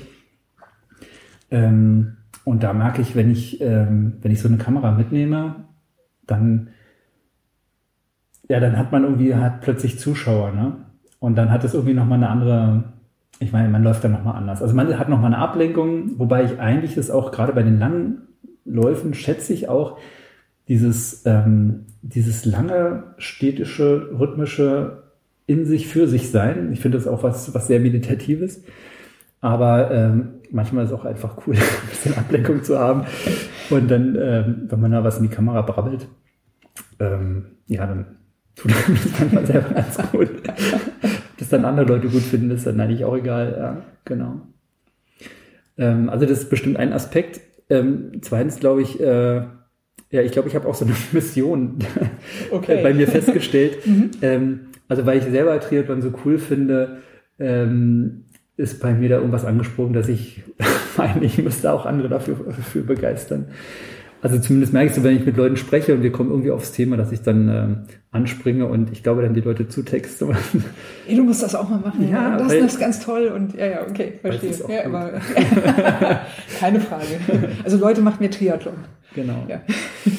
Genau, und dann habe ich halt Triathlon also nicht nur als Sport entdeckt, sondern Also ich weiß noch ganz früher, als eben auch meine Schwester meinte, ja, Triathleten, ey, ich meine, das ist irgendwie für die krasseste Sportart, weil die sind immer damit beschäftigt, denken immer nur daran und wie sie es in den Alltag irgendwie unterbringen können. Also es stimmt schon, man hat halt einfach die drei Disziplinen. Ja, du musst ja 3 Sportarten trainieren auch, ne? Genau, aber, ja. Also das stimmt, ja, und manchmal ist es gerade so, wenn du dann deine Trainingsumfänge gerade ein bisschen größer sind, dann ist es kann es ein bisschen stressig werden. Aber ich finde, es hat so viele positive Effekte. Also du hast einmal den gesundheitlichen Aspekt. Also ich habe mich früher auch nicht besonders gesund ernährt. Also ich bin jetzt auch kein super gesund Ernährer, aber ich war ja auch langweilig. Genau. Prost. Aber ich esse nicht mehr ganz so viel Müll. Und also ich zähle keine Kalorien oder irgendeinen Sinn. Also Essen muss Spaß machen und ich mache auch Triathlon, damit ich mehr essen kann und mehr trinken kann vielleicht. Aber insgesamt, man entwickelt ein anderes Verhältnis zum Körper und schätzt ihn, glaube ich, auch nochmal mehr. Und achtet dann auch nochmal mehr drauf, was man halt reinfüllt. Ja, also nicht so, also ich meine jetzt gar nicht so diesen Selbstoptimierungsgedanken, den ich auch ein bisschen schräg finde, sondern ich finde es einfach noch mehr eine Wertschätzung irgendwie des eigenen Körpers, des eigenen Ichs. Ja. Ich glaube, man kann sagen, wenn man rausgefunden hat, mit welcher Ernährung man mehr Spaß an der Bewegung hat. Ich glaube, also das ist für mich immer zumindest so die Verbindung, ne? Wenn ich weiß irgendwie, wenn ich jetzt, ich habe heute, bei mir ist immer so, ich habe über den Tag verteilt eigentlich relativ wenig gegessen, eigentlich habe ich jetzt nochmal so richtig Appetit, aber wenn ich mir jetzt den Magen nochmal so richtig vollhauen, vor allem mit schwerem Zeug, also viel Käse oder was weiß ich, irgendwie so, dann werde ich morgen nicht so viel Spaß haben, wenn ich ja nochmal zu Feierabend Fahrrad fahren gehe oder so, weil das hängt dann halt noch irgendwie drin. Ja. So. Umgekehrt finde ich es dann halt auch toll, wenn ich weiß, okay, du bist jetzt eine ganze Woche unterwegs, du wirst gar nicht Fahrrad fahren, du kannst ja nicht mal einfach mal wieder alles essen, worauf du Bock hast und es ist einfach ganz egal, weil das nicht beeinflusst, wie du dich dann auf dem Fahrrad fühlen wirst zum Beispiel. Also so sind bei mir so ein bisschen die... Ja, oder es ist auch so, dass du hattest eine krasse Ausfahrt und dann denkst du, richtig schön Nudel. Ja, dann ist es mit doppeltem Appetit. Oder wenn ich habe mir früher ständig irgendwie eine Streuselschnecke oder irgend sowas geholt. Mache ich jetzt einfach nicht mehr. Also weil es ist halt auch eine Gewohnheit, ne? Und es ist halt keine richtig gute Gewohnheit. Und wenn du den Schritt, glaube ich, geschafft hast, dass du irgendwann nicht mehr drüber nachdenkst und das halt einfach nicht mehr machst, dann ist auch nicht mehr, tut es auch nicht mehr so weh, ne? Hm. Und ich glaube, man hat so, oder ich hatte halt bestimmt oder habe auch immer noch viele blöde Gewohnheiten. Ich finde, man darf auch ein paar blöde Gewohnheiten noch haben. Aber also ich habe nochmal eine Motivation mehr, diese Gewohnheiten abzustellen. Weil einfach nur zu sagen, ich will nicht mehr so viel Streuselschnecken essen, ist irgendwie langweilig. Und jetzt weiß ich, dass es mir gut tut, wenn ich halt mal auf eine verzichte. Ja. Also weniger Zuckerkonsum sozusagen steckt quasi dahinter, also weniger Weizenmehl wahrscheinlich auch. Ich mag total gern Zuckerzeug und bin auch so ein Süßschnabel und es ist auch weiterhin, aber das einfach zu reduzieren, das war, glaube ich, war schon nicht schlecht. Ich war jetzt nie fett, ne, aber so wie eben bei Schwangerschaft, die Männer, ne, dass sie dann so mitschwanger werden. Und es fühlt sich einfach schöner an, ja. Ich komme nochmal zurück auf deine Aufzeichnung. Ich weiß gar nicht, ob wir da eigentlich jetzt durch waren. Also es fing an mit der Chronologie. Würde ich nochmal nachfragen. Haben wir noch, hast du noch irgendwas aufgeschrieben, was wir noch nicht durch haben? Also eine Sache vielleicht nochmal zurückzukommen. Ja. Genau, weil was eigentlich auch noch so ein Auslöser für den Triathlon auch war, dass mein Arbeitgeber mit Jobrad sich zusammengetan hat. Also diese Dienstfahrräder, ich weiß nicht, kennst du Jobrad oder gibt es auch andere Organisationen? Das heißt, du gehst halt in den Fahrradladen, suchst dir ein Fahrrad aus, kaufst es nicht, sondern leasest es im Grunde. Ja, genau. Und das fand ich total cool. Und dann habe ich mir erstmal so ein richtig, richtig schönes Rennrad gekauft. Oder, also nicht gekauft, geleast, was ich halt nie machen würde. Hab's dann, man muss ja immer so eine Milchmädchenrechnung aufstellen für sich, dass man das auch rechtfertigen kann. Also im Grunde der monatliche Beitrag, den ich zahle, geht halt nicht so viel über den Monatskarte hinaus. Und ich dachte, das ist super, ja. Und das kam, glaube ich, auch mit dazu. Jetzt habe ich ja so ein cooles Rad, da muss ich auch irgendwas damit machen. Ne? Und dann, ging es halt los. Also entweder jetzt mit Nachbarn, der hatte sich dann auch gerade nämlich ein Rennrad gekauft, dass wir halt mal so ein paar Ausfahrten gemacht haben oder uns dann für den Velothon angemeldet hatten. Und dann dachte ich, und damit dann kann man ja auch gut Triathlon machen. Weil beim ersten Triathlon hatte ich nämlich auch von meinem Schwager das Rennrad mir ausgeliehen. Genau, und dann ging es halt los, ja. Aber hast du nicht da so einen Triathlon-Aufsatz drauf, also so einen Zeitfahraufsatz? Genau, ich hatte erst oder? So einen, auf dem Rad hatte ich dann erst so einen Aufsatz drauf gemacht. Das ist auch schon ganz gut, aber irgendwie wollte ich dann auch mehr und dann, man kann sich zwei Dienstfahrräder kaufen. Also in Anführungsstrichen Dienstfahrräder. Und dann habe ich mir noch ein Zeitfahrrad gekauft, ja. Okay, was uns jetzt natürlich zu der berühmten Frage bringt, N+1. Wie hoch ist N bei dir? Tja, eigentlich habe ich die zwei Rennräder und noch das Radhalter, was ich mir damals gekauft habe. Also drei, genau. Ja. Ich hatte mal, und das ist auch noch eine lustige Geschichte, ich hatte noch mal nach Münster noch so ein Schrottrad, was eigentlich aus, ich glaube, 17 verschiedenen Fahrrädern bestand. Also irgendwie so aus Dingen, die so immer rumlagen, noch mal zusammengesetzt. Und das stand bei uns unabgeschlossen vor der Tür. Das haben wir mal so zum Einkaufen genommen, weil es halt immer entspannt war, einfach raufsetzen und losfahren. Das war wirklich richtig schrottig. Und das Ding haben sie uns echt geklaut. Nein. Ja. Die nehmen aber auch echt alles. Ne? Ja, also war nicht schlimm, aber mich hat es gewundert, dass man so gefahren war. Hatte wahrscheinlich sogar noch einen Platten. Also wahrscheinlich musste ich vorher immer noch aufpumpen. Und hast du irgendwelche Pläne für ein neues Fahrrad? Oder bist du zufrieden mit also ich bin jetzt eigentlich total zufrieden und muss das ja auch außen mal rechtfertigen, weil nicht alle denken, ja, also ich war ja auch erstaunt hier bei der MSR 300, die eine, die bei uns in der Gruppe mitgefahren hat, als sie erzählt hat, dass sie, ich glaube, 9 Räder hat. Gut, die ist auch an 2 Orten und hat halt an jedem Ort natürlich ein paar Räder. Ja, Tanja wahrscheinlich, ne? Kann sein. Aus Karlsruhe. Es kann sein, ja, genau. Und da dachte ich so, 9 Räder, also mich gucken ja schon welche schräg an, wenn ich sage, ich habe 3 Räder.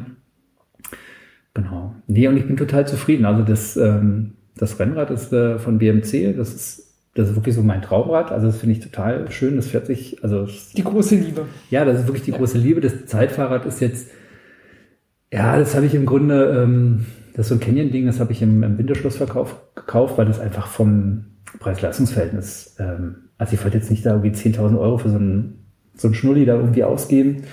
Und genau, das ist jetzt, sag ich mal, so ein, klingt jetzt blöd, aber erfüllt seinen Zweck. Also es ist ein gutes Rad, aber das ist nicht so eins, wo man sich so reinverliebt. Ja. Ja, das Reinverlieben ist ja mitunter schon sehr wichtig. Ne? Das ist halt das mentale Ding. Genau. Und auch wenn das Rad selber, wenn du am Rad selber vielleicht noch ein paar Watt optimieren könntest, das wiegt aber weitem nicht dir das Mentale auf, was da an Watt irgendwie freigesetzt wird, weil du dich einfach wohlfühlst. Ne? Das ist tatsächlich nicht zu unterschätzen, glaube ich auch. Ja. Das habe ich übrigens hier in der Nähe gekauft bei Lactato 3, die es ja leider, glaube ich, nicht mehr gibt. Ja. Was ich sehr, sehr schade fand. Ja, ich glaube, die Beratung war da immer ganz gut. Ja. Genau, die hatten wir, also die verkaufen dann auch, oder was wir jetzt verkaufen, die haben wir dann so ein Bike-Fitting gleich mit drin. Das fand ich auch sehr, sehr cool. Ja, gerade bei einer Zeitfahrmaschine. Ne, genau, ja die halt nicht, so weil die hatte ich ja bestellt, aber das BMC-Rad hatte ich da noch gekauft. Und genau, mit dem Zeitfahrrad, da steht jetzt noch ein Fitting an. Da hatte ich habe da mal so eine App ausprobiert, da habe ich auch so ein kleines Filmchen zugemacht, aber das ist natürlich alles albern. Also sich selber zu fitten auf dem Bike, also das ist von der Idee fand ich schon ganz cool, weil du halt irgendwie dann einmal virtuell so deinen Sattel so ein bisschen erhöhen kannst und siehst, wie die Winkel sich verändern. Aber was ist jetzt der optimale Winkel? Ne? Und Nee, ich würde eher, also für mich zumindest ist es so, Bikefitting, also sofern ich es mit mir selbst betreibe, ist eigentlich was man automatisch macht irgendwie. Also man merkt ja ein bisschen, da sitze ich jetzt ein bisschen sehr gestreckt, das ist nicht so ganz bequem irgendwie, okay, dann versuchst du natürlich zu optimieren, dass es alles ein bisschen enger zusammenrückt, kürzerer Vorbau, andere Sattelstütze, Sattel ein bisschen weiter nach vorne, weiß ich nicht, was man da noch alles irgendwie so machen kann irgendwie und also für mich würde das dann eher wirklich über Erfahrungen gehen sozusagen, einfach austesten und mal, ich meine, also ich habe zum Beispiel 2 Rennräder, das ist ein bisschen aus der Verlegenheit gekommen, weil die große Liebe Mr. Handsome hatte einen Gabelschaden. Das ist übrigens die Gabel, die hier oben, die hier oben liegt. Also die hat einen Haarriss, den sieht man auch kaum.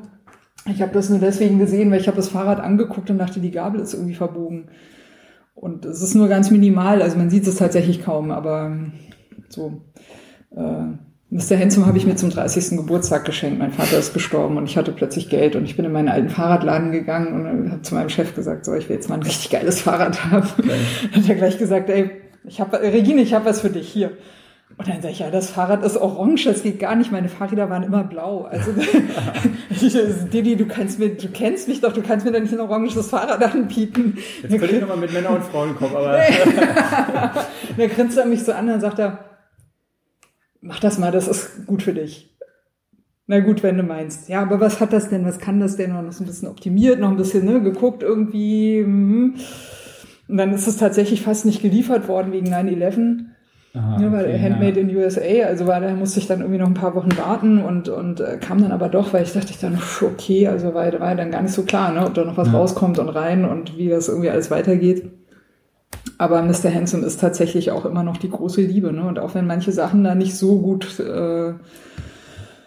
sind, dann nee, also die große Liebe reißt es, das ist wirklich das...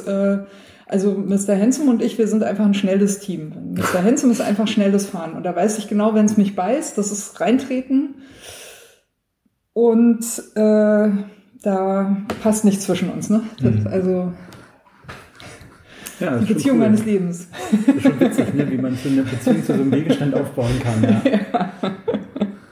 Aber man ist ja auch sehr eng verbunden. Also es Naja, für bestimmte Dinge musst du auch wirklich sehr, sehr viel Vertrauen zu einem Fahrrad haben. Das ist tatsächlich so. Also du fährst nicht mit jedem Fahrrad einfach mal, weiß ich nicht, mit 70 Sachen Berg runter. Das machst du einfach nicht mit jedem Rad. Also ist ganz klar. Und dann kam halt eben, wenn Mr. Handsome da die Gabel kaputt war, kam halt das kleine Schwarze, das Arbeitstier. Und das ist eigentlich zu lang für mich. Das hat zwar eine ähnliche Rahmengeometrie, aber es ist eigentlich irgendwie zu lang. Und da bin ich zum Beispiel auch mal so ein bisschen am Optimieren. Das war halt so ein Verlegenheitskauf und da war die Prämisse, der Rahmen muss gut sein, den Rest baut man sich dann zusammen. Also der Rest sind ja bis zu einem gewissen Grad auch Verschleißteile. Und da ist so eine billige Tiagra-Gruppe dran und die tut's halt eine Zeit und irgendwann weißt du dann halt, was da damit nicht so gut geht und dann weißt du aber halt auch, wo du hin willst und dann kommt was anderes, Besseres dran und dann bildet sich das einfach so langsam heraus irgendwie und irgendwann ist es dann doch halt ein super tolles Fahrrad, weil man hat schon so viel zusammen erlebt und dann... Genau. Viel durchgemacht, ja. Aber ein zuverlässiges Arbeitstier ist auch nicht zu unterschätzen, Das muss man auch erstmal haben. Das ist zwar nicht so heiß geliebt, aber es muss halt zuverlässig sein. Ja. Das ist auch nicht ohne. Also es ist ein ganz anderes Verhältnis irgendwie. Bei mir ist beides in einem Rad. Aber ich habe nicht so viele Räder wie du. Wahrscheinlich würde es sich auch ausdifferenzieren, wenn ich mehr Räder hätte. Ich habe nur eins mehr. Und das eine, das ich mehr habe im Vergleich zu dir, ist tatsächlich das Bahnrad. Ja. Und das kann ich aber, glaube ich, rechtfertigen, weil ein Bahnrad ist halt nun mal ein Bahnrad. Also das geht nicht anders. Ja. Also ich bin einmal auf der Bahn gefahren, eben als meine Schwester... Hier im Velodrom auch? Nee, als meine Schwester studiert hat und ich fand das sowieso alles total spannend, was sie gemacht hat. Da habe ich mich darauf gesetzt und sie hatte zwar vorher gesagt, ja, pass auf, du musst aber mittreten, aber das, auch wenn man es weiß, das Gefühl, die Erfahrung, die du machst, ist ja doch nochmal eine andere. Und ich habe halt also du bist noch nie vorher fix gefahren nein. Gleich mit fix auf die Bahn. Genau. Mutig, und, also du hast schon vorher nochmal fix probiert auf den Ebenen. Nee, sie hat einmal kurz, fahr mal hier unten im Kreis, und dann habe ich es gemacht. Bisschen langsamer, bisschen schneller, okay. Und dann hat sie halt gesagt, okay, dann musst du halt immer in den Kurven so ein bisschen hoch, dann kriegst du den Schwung und so. Ja. Und das ist ja geil, Und bin halt gefahren, bis ich halt nicht mehr konnte und plötzlich musste ich weitertreten. Ich dachte so, oh. Fuck, shit, Aber es ist passiert, Nein. Also völlig naiv, aber... Ja, aber es ist so funktioniert Bahnfahren, Also... Du fährst halt schnell. Wenn du dich unsicher fühlst, musst du halt schneller fahren, weil dafür ist die Bahn halt gemacht. Sollst ja nicht bremsen, sollst ja fahren. Genau. Und zwar gib ihm. Also richtig, gib ihm. Ja, schon krass. Spannend. Aber hier in Berlin wolltest du nicht mehr Bahn fahren oder war nicht der Einzige? Das war ja einfach nur mal so just for fun. Ja, okay. Ja. Nee, ansonsten bin ich tatsächlich so aufgestellt wie du. Also ein Stadtrad, 2 Rennräder. Fehlt nur noch das Zeitfahrrad. Ja. Naja, ist halt bei mir das Bahnfahrrad. Okay. Ja, genau. Ja, ich wollte ganz gerne zu dem Triosoph noch ein bisschen nachfragen. Also du hast ja schon so ein bisschen erzählt, die Motivation war, dich ein bisschen aufnehmen, was erzählen, macht Spaß irgendwie, vielleicht auch andere ein bisschen anstecken. Wann hast du damit angefangen? Na, ich habe, glaube ich, Ende Dezember angefangen. Letztes Jahr? Genau. Ah, das ist noch relativ frisch und... Also ganz genau, warum ich es gemacht habe. Und also irgendwie, ich hatte einfach, glaube ich, auch mal Bock drauf. Und also mir macht es auch Spaß, irgendwie Sachen auszuprobieren und zu experimentieren. Und mit der Technik auch, ne? Ja, mit der Technik, aber auch ich wollte irgendwie kapieren. Also ich bin eigentlich auch überhaupt nicht so ein neue Medienfreak. Also ich bin nicht bei, habe kein WhatsApp und Instagram habe ich auch nicht. Ich finde es eigentlich auch alles scheiße. Und also es hat ja auch alles seine Vorteile und auch so eine Vernetzung, wie wir jetzt die erleben, hätte ja auch nicht stattgefunden ohne den Krams. Aber ja, ich weiß nicht, also auf der einen ist total schizophren. Auf der einen Seite finde ich es irgendwie total bescheuert, dass Leute sich so präsentieren. Jetzt mache ich genau dasselbe. So wie du hier in Regines Radsalon. Ne? Genau, ne? Ja. Wenn man einen guten Ort hat, dann kann man es auch machen. Ja, oder halt, du wurdest ja eingeladen. Genau. Das ist ja. Ja, oder halt bei YouTube. Also da habe ich auch echt lange gezögert, weil das ist, ja, irgendwie ist es ja zum Teil auch vielleicht peinlich, ja, und auch jetzt so alte Videos angucken. Bin ich auch so, naja, hättest du das machen müssen, ja. Genau, aber irgendwie, bei mir hat sich noch so ein Ehrgeiz entwickelt, ich wollte kapieren, wie dieses YouTube funktioniert, ne? Und es läuft im Moment auch echt ganz gut an. Also ich bin jetzt bei 88 Abonnenten, was jetzt erstmal wenig klingt. Ja, aber die sind für die alle Zeit, ich habe, glaube ich, 78 Abonnenten in den letzten 3 Monaten bekommen. Mhm. Ne? Also es ist ja diese, ich weiß nicht, wahrscheinlich war es bei dir ähnlich mit dem Radsalon, nur du hast angefangen und erstmal plätschert das so vor sich hin. Und jetzt habe ich halt nicht so die Vernetzung wie Facebook, tralala, wo man das dann immer so streuen kann. Also ich habe irgendwann so ein Twitter-Dings halt eben eingerichtet, ja. Aber ich habe ja keine Abonnenten, außer dich und einen anderen Typen. Aber trotzdem ist, es ist wie so ein Schneeball-Ding, ne? Also es geht halt los, ganz, ganz langsam oder wie so eine Lawine und dann, eventuell vervielfältigt sich das. Und ja, mir macht's dann auch irgendwie Spaß, Geschichten zu erzählen. Und also einmal ist es, sag ich mal, wie funktioniert YouTube, das rauszukriegen und sich dran zu freuen, okay, es klappt einigermaßen. Und dann kleine Geschichten zu erzählen, ist halt nett. Genau. Und dann, was ich vorhin meinte, so ein bisschen, vielleicht ist ja auch so ein missionarischer Gedanke dabei, weil ich es ja selber so erlebt habe, eben bei dem Flo Böger, das hat mich schon inspiriert und hat mich, glaube ich, auch mit dazu gebracht, halt im Triathlon anzufangen. Ja. Wolltest du weitergeben, die Faszination? Daran. Genau, ich hatte ihm das auch mal geschrieben, weil er hat natürlich auch so seine Hoch- und Tiefs, also im sportlichen Bereich. Und ich finde, so eine Rückmeldung ist auch mal wichtig, dass er nicht nur bei mir wahrscheinlich ganz viel erzeugt hat, ne? Das muss man den Leuten ja irgendwie auch mal sagen, sondern dass da ganz viele positive Auslöser waren für andere Menschen. Und ja, finde ich halt cool. Ob ich das jetzt hinkriege, weiß ich nicht. Genau.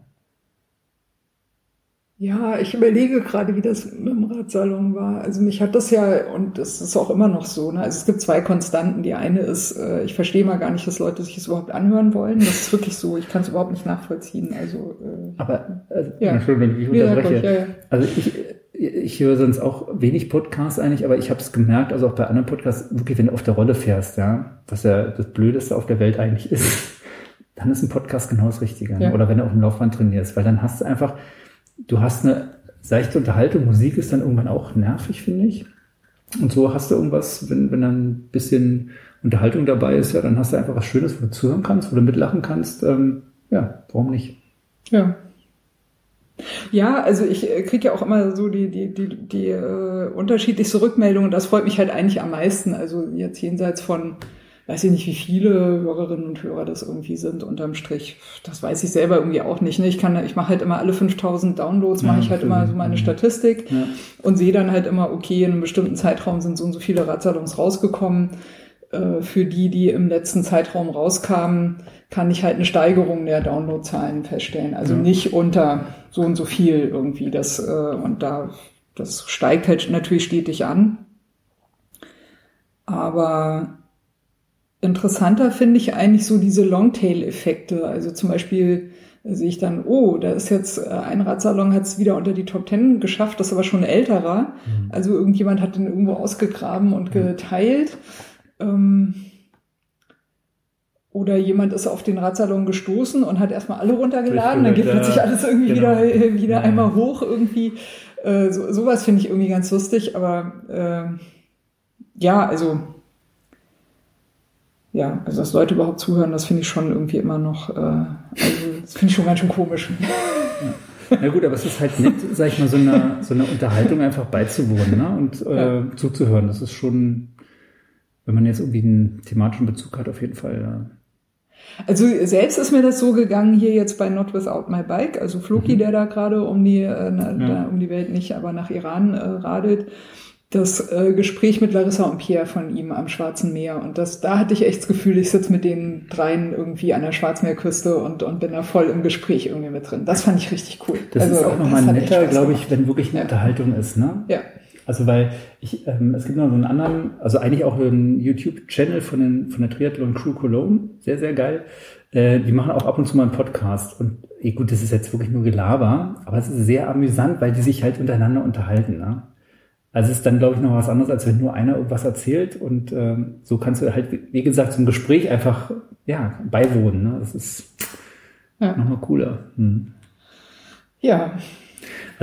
Also was mich auch noch, was ich vorhin schon so angedeutet habe, beim Triathlon, eben weil es ja nicht nur der Sport ist, ich habe immer noch so eine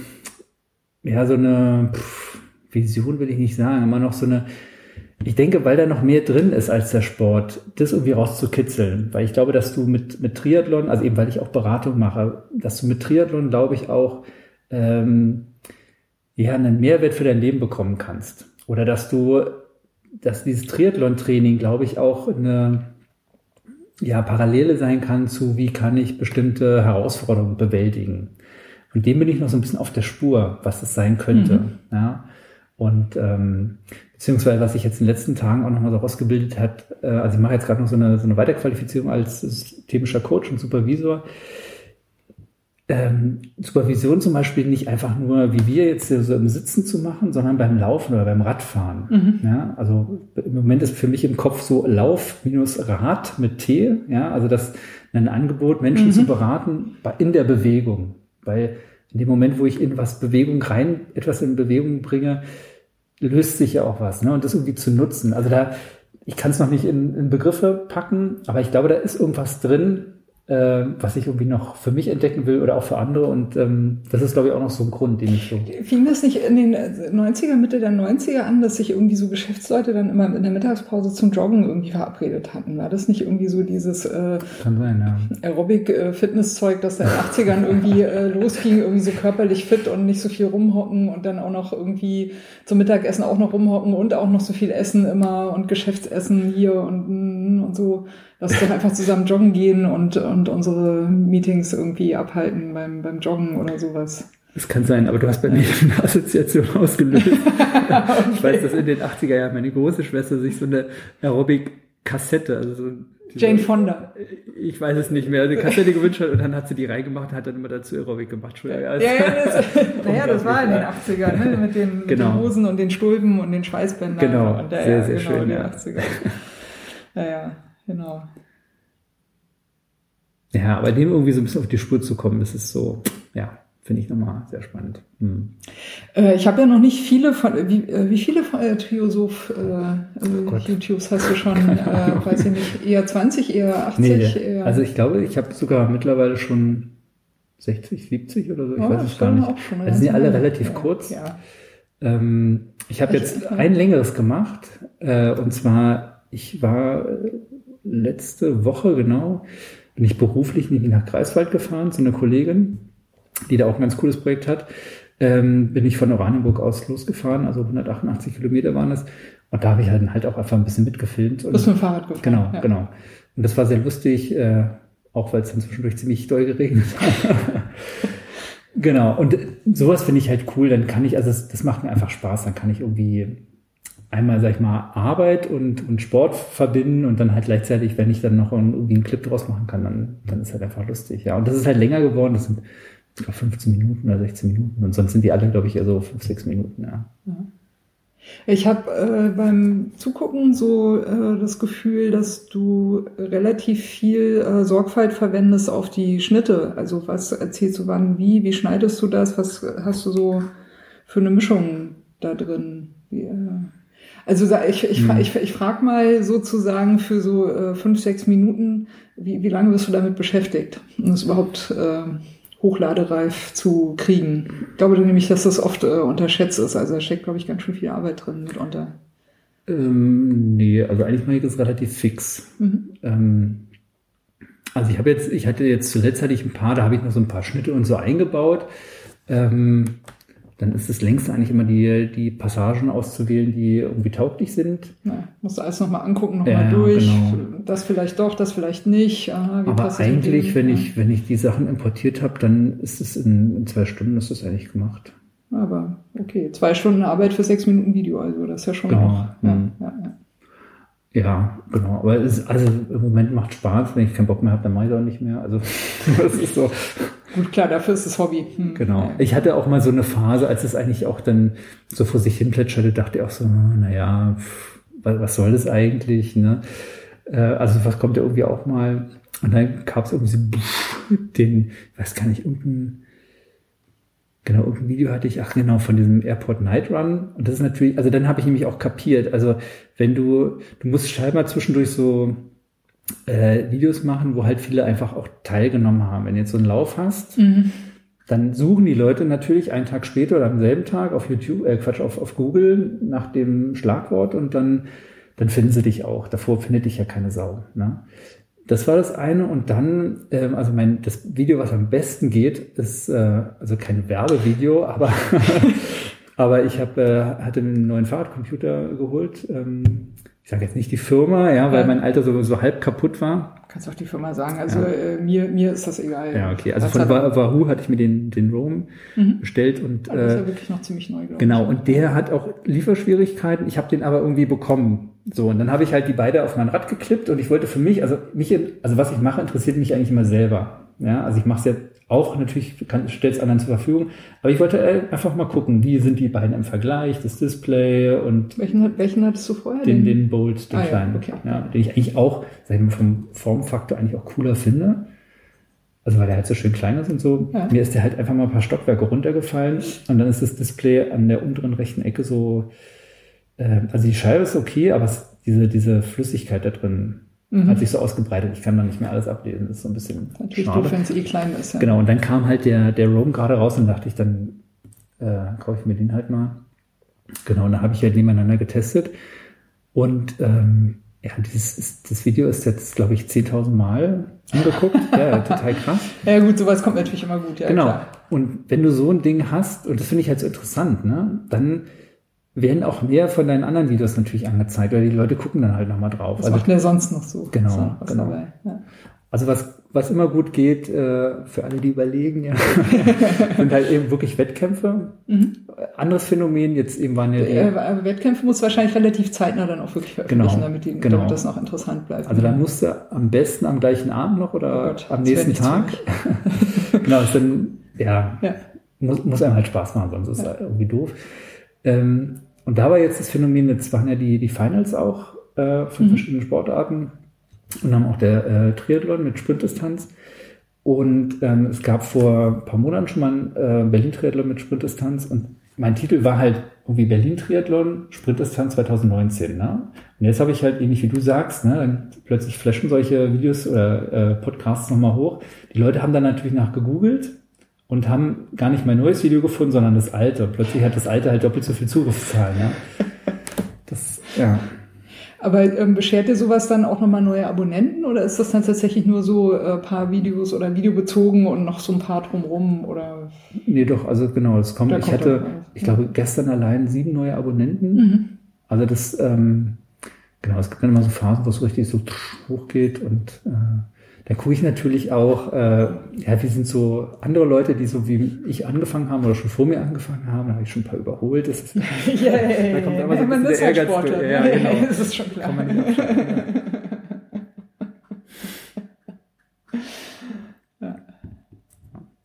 So, wollen wir mal tauschen? Ja, lass uns mal das Bier tauschen. Genau. Ja, cheers zum Wohl. Cheers.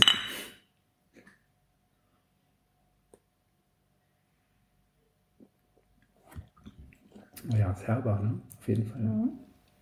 Das ist tatsächlich ein bisschen fruchtiger. Also mehr Bouquet, ja doch, kann man, glaube ich, würde ich unterstreichen. Ja. Ja, ich würde sagen, wir kommen vielleicht auch so langsam zum Ende. Also so letzte typische Frage wäre ja, was hast du denn noch so Großes vor? Also ich habe dieses Jahr noch irgendwelche Ziele oder Saison schon gelaufen? Also dieses Jahr steht für mich noch der Erkner Triathlon an, nochmal eine Mitteldistanz. Mhm. Der geht da hinten Spreeauen raus. Ja, ich bin den noch nicht gemacht, genau, aber der geht so nach Südosten raus dann. Und genau, das ist dieses Jahr die einzige Mitteldistanz. Ich hatte mich eigentlich für den anderen schon angemeldet, aber da ist das Radfahren ausgefallen, blöderweise, weil die haben die Freigabe für die Radstrecke nicht bekommen. Da war ich total enttäuscht. Ja. Vor allem, weil ich jetzt in diesem Jahr so ein bisschen mehr aufs Rad gesetzt habe. Also schwimmen kann ich nicht. Laufen kann ich so ein bisschen und Radfahren konnte ich auch nicht so gut. Also ich wollte das Radfahren ein bisschen pushen, was auch ganz gut ging. Also das ist ganz, ganz geil. Und da war ich halt sehr enttäuscht, dass das gestrichen wurde. Deswegen freue ich mich jetzt dann im Herbst dann den Erkner zu machen. Darf ich mal fragen, wie ist denn das im Triathlon? Also meiner Einschätzung nach, aber das ist wirklich nur so ganz persönlicher Eindruck, ist auf fast nichts irgendwie gegründet. Aber meinem Gefühl nach, ich würde denken, dass man im Schwimmen nur bedingt Zeit rausholen kann. Also, dass man da wahrscheinlich viel Training reinsteckt für wenig Zeit, die man gut machen kann. Mhm. Beim Laufen glaube ich schon ein bisschen mehr, dass da ein bisschen mehr geht, wenn du halt eine konstantere Pace halten kannst. Mhm. Ich könnte mir ganz gut vorstellen, dass Radfahren eigentlich was ist, wo du mit am meisten rausholen kannst. Weil wenn du da halt, sagen wir mal, einen anständigen Trainingsaufwand reinsteckst, hast du halt sehr schnell Zeitgewinn. Kann man das so sagen? Also ich glaube, im Allgemeinen sagt man das. Nee, ich glaube, im Allgemeinen sagt man das so, dass es sich da am meisten lohnt, ins Radfahren zu investieren. Es gibt aber auch Leute, also es ist dann, fällt dann immer ein bisschen aus der Reihe, die extrem hohe Schwimmumfänge haben und die anderen Disziplinen ein bisschen vernachlässigen und auch sehr gut fahren. Ne? Mhm. Die reißen es dann wahrscheinlich auch mit Wechseln raus. Ne? Weiß nicht, vielleicht ist es auch typabhängig.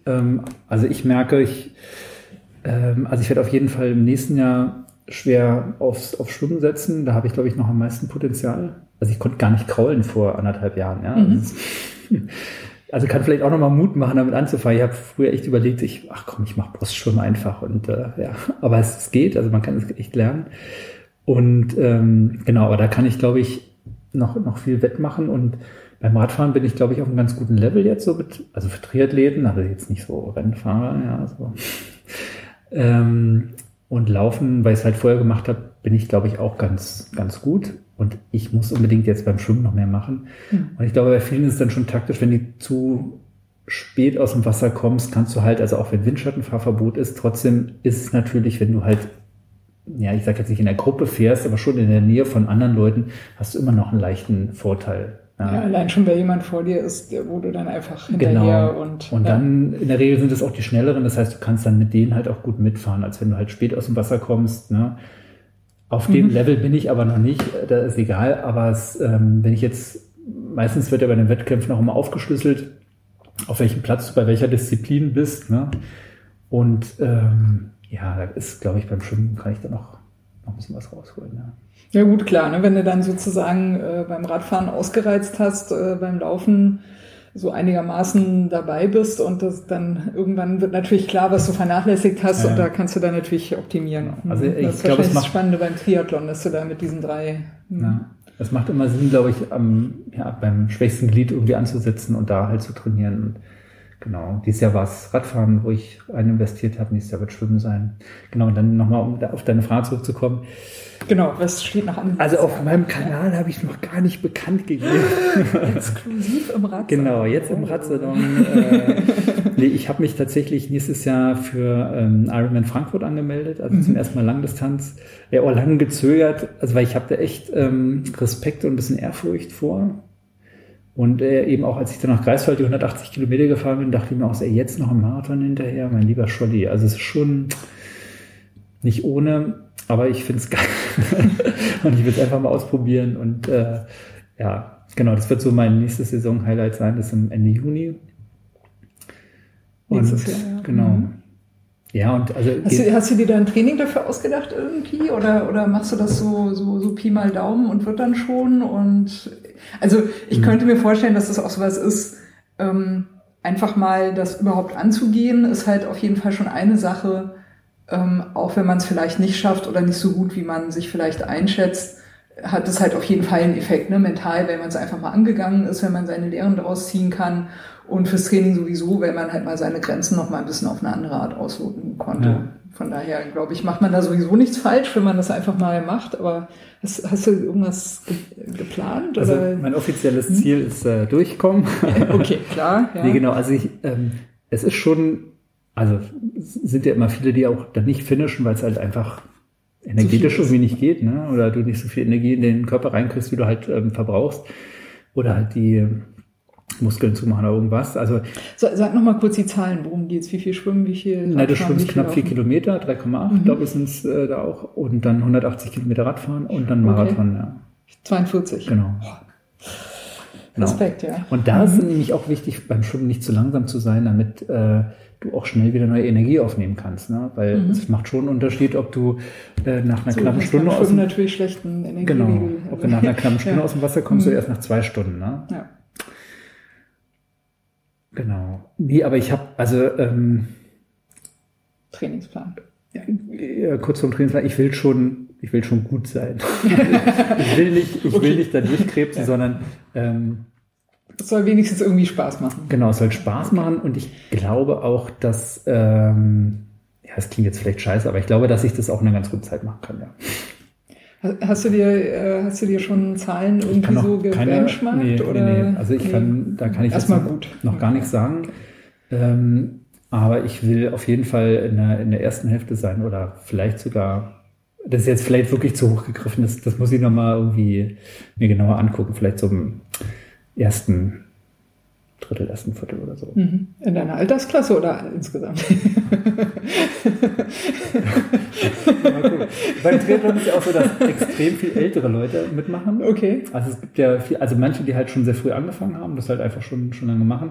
Und dann ist ja auch so ein bisschen so ein Midlife-Crisis-Sport, glaube ich auch, so wie Marathonlaufen. Weiß ich nicht, ob es bei mir auch so ist. Aber es ist schon so, du hast halt im Grunde das meiste ist geregelt, jetzt suchst du nochmal eine Herausforderung. Ich glaube, das ist klar. So, das ist bei mir auch nochmal. Und und da sind, also die Altersklassen sind beim Triathlon jetzt nicht die kleinsten. Ne? Insofern ist es schon ein breites Feld da. Also meinst du, es macht relativ wenig Unterschied, ob du für Altersklasse sagst oder insgesamt? Weil ja, es macht schon einen Unterschied. Aber Altersklasse bestimmt das Feld mehr als... Ja, also gerade bei den Langdistanzen haben wir die Jüngeren auch nicht mehr so viel Vorteile, ne, weil sie eher schnell sind, aber noch nicht so die Ausdauer aufbringen. Ja. Aber da kenne ich zu wenig Zahlen, da will ich jetzt nicht festlegen. Ich will auf jeden Fall schon ein ambitioniertes Ziel in mir persönlich stecken. So. Genau, aber warte mal, du hast noch eine Frage gestellt, da kam ich... Nee, es war dieses Jahr Ziele, nächstes Jahr... Nee, ich glaube, das war... Okay. Ja. Ja, ich glaube auch, wir sind so relativ am Ende schon irgendwie angelangt. Ja, wie lange haben wir jetzt eigentlich geredet? Ich weiß es nicht, ich kann mal hier guck mal, der Akku ist auch schon alle hier, hat sich schon ausgeschaltet. Oh ja, 3/4 Stunden. Ja, krass. Ja.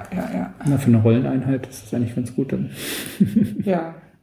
Naja, es gibt ja auch welche, die, also kürzlich fragte der Deutschlandfunk Kultur, glaube ich, was ist die richtige Länge für einen Podcast? Ja, mein Gott, also da merkt man auch, dass das halt Medien sind, ne? Ja. Weil, Also es ist halt echt das Genre, ne? Also naja, die sagten halt, also für die bestimmt sich halt die optimale Länge, zum Beispiel. Die setzen dann darauf, dass sie mit Podcasts eben Leute nochmal erreichen können, auf Wegen, zu Zeiten, die sie sonst nicht können. Und für die war zum Beispiel so ein Benchmark, in Amerika brauchen die Pendler im Schnitt ungefähr 1/2 Stunde. Das heißt, ein Podcast sollte dann 1/2 Stunde lang sein, weil damit wollen sie dann eben Leute erreichen, die auf dem Weg zur Arbeit sind, die sonst halt das Programm nicht hören würden. So. Und ich habe da auch mal geantwortet und habe gesagt, weiß ich jetzt auch nicht. Also ich habe Hörerinnen, die hören mich auch auf dem Weg zur Arbeit, wenn sie mit dem Fahrrad fahren. Die beschweren sich dann, wenn der Podcast nicht 1 Stunde lang ist, weil ihr Arbeitsweg halt 1 Stunde ist. Es gibt andere, die hören den Radsalon, wenn sie selber auf Reisen sind. Das ist ja quasi unbegrenzte Zeit. Das ist ja dann, quasi so Binge-Hören irgendwie, ne? Das ist dann ja egal, ob der eine ist halt 15 Minuten lang, der nächste ist halt 2 Stunden lang. So what, irgendwie. Ja. Also ich kann nur sagen, ich persönlich, aber ich glaube auch andere Leute, also wirklich so bei längeren Läufen ist es optimal. Also auch, glaube ich, nochmal besser als beim Radfahren, weil du halt noch weniger irgendwie auf Technik achten musst, sondern bist du einfach nur stumpf am... Der Verkehr ist auch nicht so rein für die Aufmerksamkeit. Genau. Ja. Da finde ich es irgendwie ganz nett. Und dann hast du bei langen Lauf hast du dann schon deine 2 Stunden. Also das ist schon cool, ja. Wenn du da noch ein bisschen Unterhaltung hast. Aber mir ist die Frage eingefallen, die du gestellt hast. Oh, Trainingsplan. Ja, sehr gut. Ich dachte, du hättest... Ja, richtig. Nach Plan. Ja. Also da komme ich nochmal zurück auf die Jungs von der Triathlon Crew Cologne. Mhm. Also deren Ansatz ist so, sie wollen so ein bisschen Wissenschaft reinbringen. Also sie machen halt anders als viele andere, eben gucken halt sich Studien an und der eine ist auch promovierter Sportwissenschaftler. Das heißt, du hast da nochmal einen ganz anderen Aspekt. Also du nimmst aus jedem Clip halt, also wirklich, ja, fundiertes Wissen auch mit. Steckt was drin, ja. Genau, und die haben natürlich, ich glaube, so sagen sie es nicht, die haben aber ein ganz geiles Geschäftsmodell, die machen halt einfach ihre Clips und haben halt sich über 10.000 Abonnenten aufgebaut. Dann haben sie mal für 5 Euro ist so die Mindestgebühr bei Training Peaks halt so ein 4 Wochen. Gibt es auch hier für Fahrradfahren, V2 Max irgendwie erhöhen. Und zwar so wie auch die Norweger das machen und nach Studien belegt, bla bla bla. Und die Dinger funktionieren halt auch einfach gut. Ne? Und dann haben sie, die sind halt weggegangen wie nix. Und dann haben sie natürlich angefangen, 12-Wochen-Pläne auch einzustellen. Und wenn du 10.000 Abonnenten hast, dann, wenn 10% die Dinger kaufen, ja dann...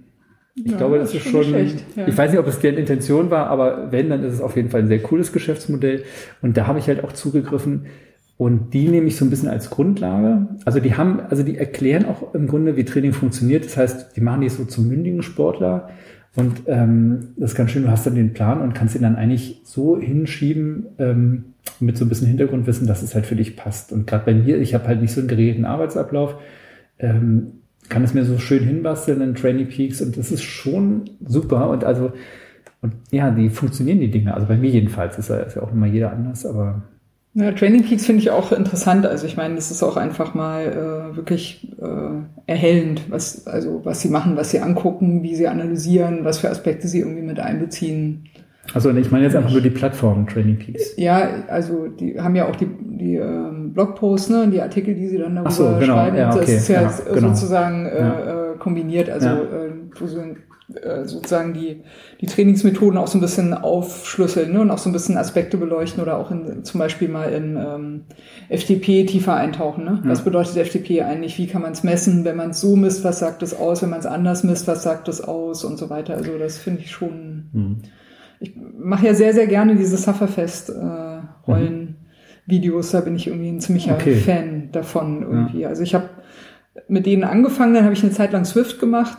Auf Swift war ich dann irgendwie sauer, weil die... die Presse wird dann irgendwann, ne? Nee, weil die die technischen Minimalanforderungen so hoch gesetzt haben, dass mein 2011er MacBook Air nicht mehr in die Mindestanforderungen reingefallen ist. Und sowas finde ich halt... Ja. Man kann doch auch veraltete Technik mitbedienen, zumal sie ja irgendwie, ne, Tablet, Smartphone und so weiter auch nochmal getrennt bedienen. Also warum nicht dann so ein...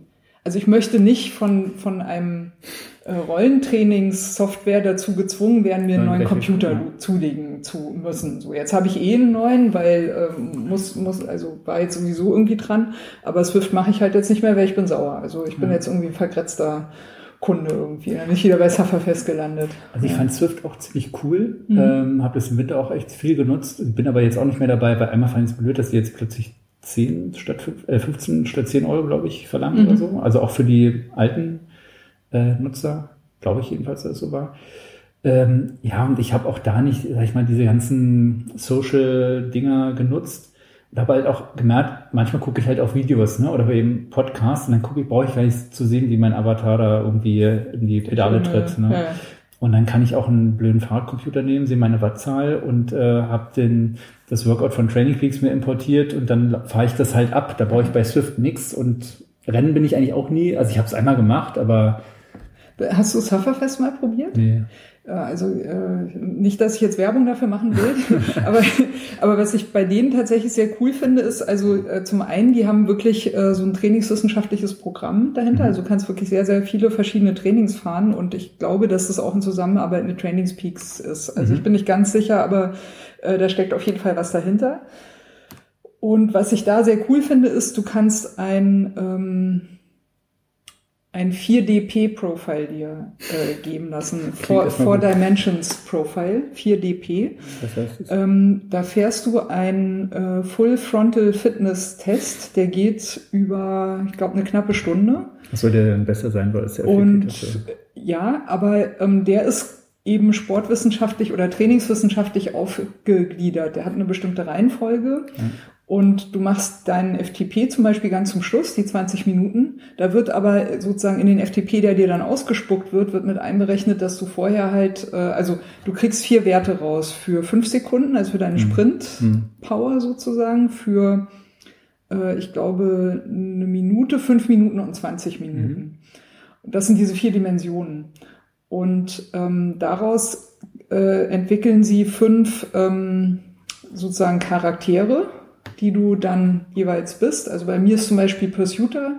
Ich habe relativ gute Sprintwerte, aber auch relativ gute so 5-Minuten-Werte. Ja. Also ich kann ganz gut mal ich glaub, so... Ich glaube, ich bin nicht ganz schlecht, aber... However, ne? Ja. Also sozusagen aus diesen Werten generieren sich halt diese 5 Persönlichkeiten.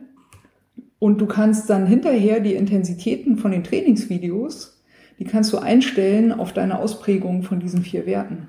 Okay. Du kriegst also, wenn du diesen Full Frontal Fitness Test einmal machst und kriegst deinen Personality, dann kriegst du Empfehlungen, 4 Videos für deine Schwächen und 4 Videos für deine Stärken. Okay. Und das finde ich zum Beispiel schon mal einen super geilen Ansatz, dass sie sagen, nee, es geht nicht nur darum, deine Schwächen zu trainieren, sondern du musst auch gleichzeitig deine Stärken im Blick haben, weil du verlierst sie sonst. Wenn du damit beschäftigt bist, deine Schwächen zu trainieren, dann ist, irgendwann sind deine Stärken flöten.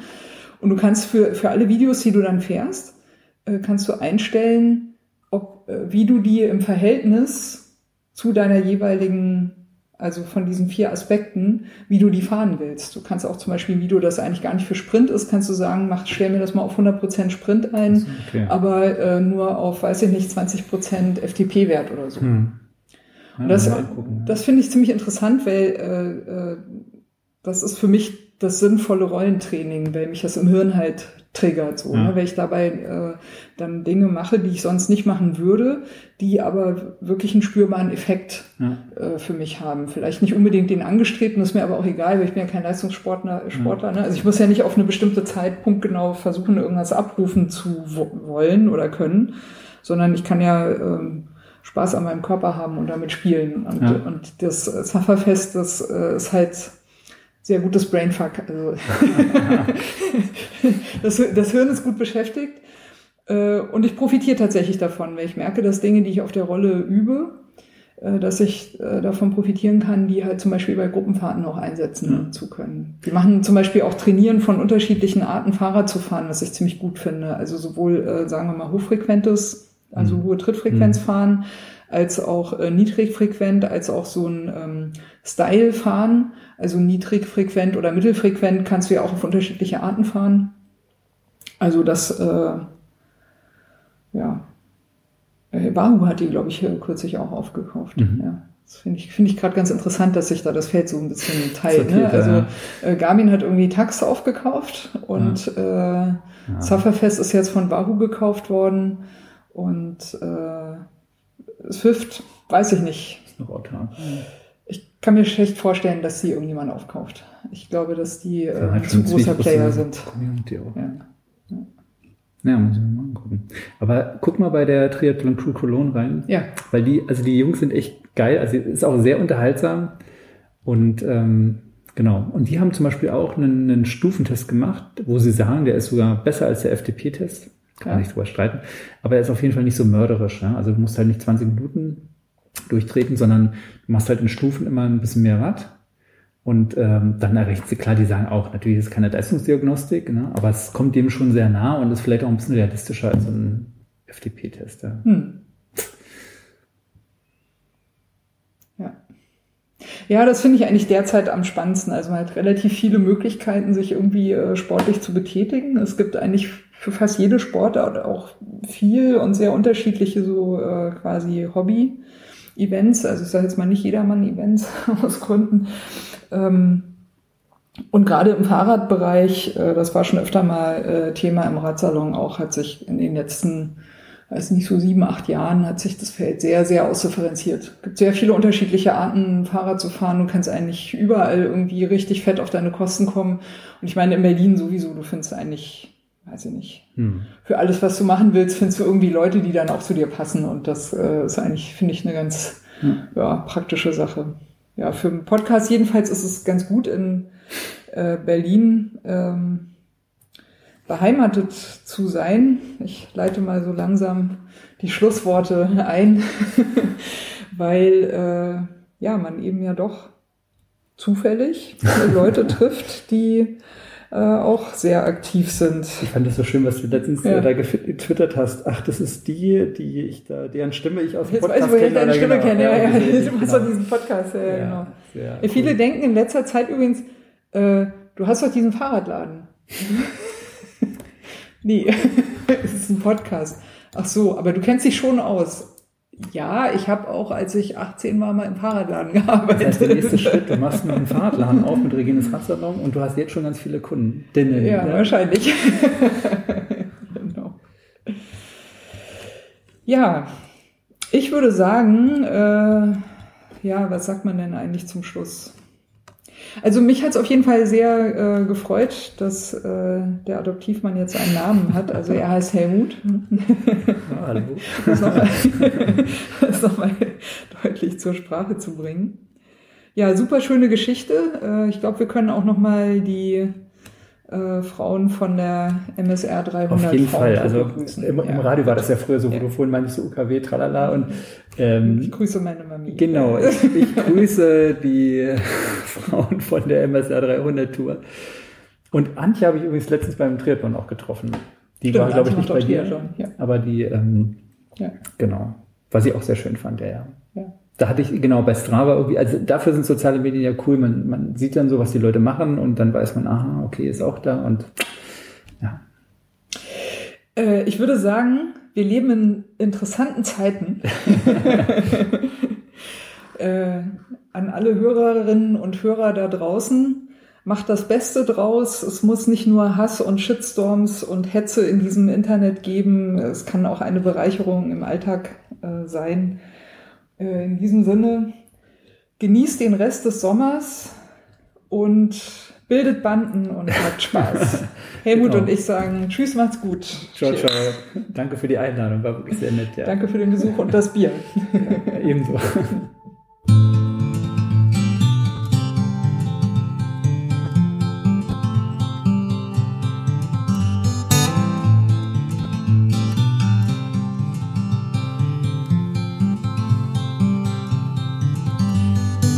Maybe you're tired of the waves that come and knock you off your feet. I'd long to see you on a day when you won't drown.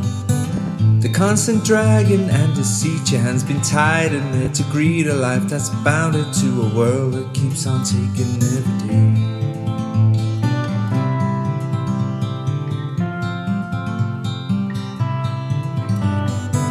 Maybe you're tired of the strains, the lonely highs, the constant rains that seep right through you on the days you're coming down. Maybe relying on horizons where the skies they fill with diamonds. Ain't surprising that the love that you have lost is in your mind. Where we go, we'll take the highs and lows with us while we see forever free from here. Maybe you're tired of the waves that come and knock you off your feet. I'd long to see you day when you won't drown. Maybe the answer lies beneath these scattered words. They flood our streets and now the lights without the power flicker on into the night. Where we go, we'll take the highs and lows with us while we see forever free from here. So we'll take the highs and lows with us while we sing forever free from here.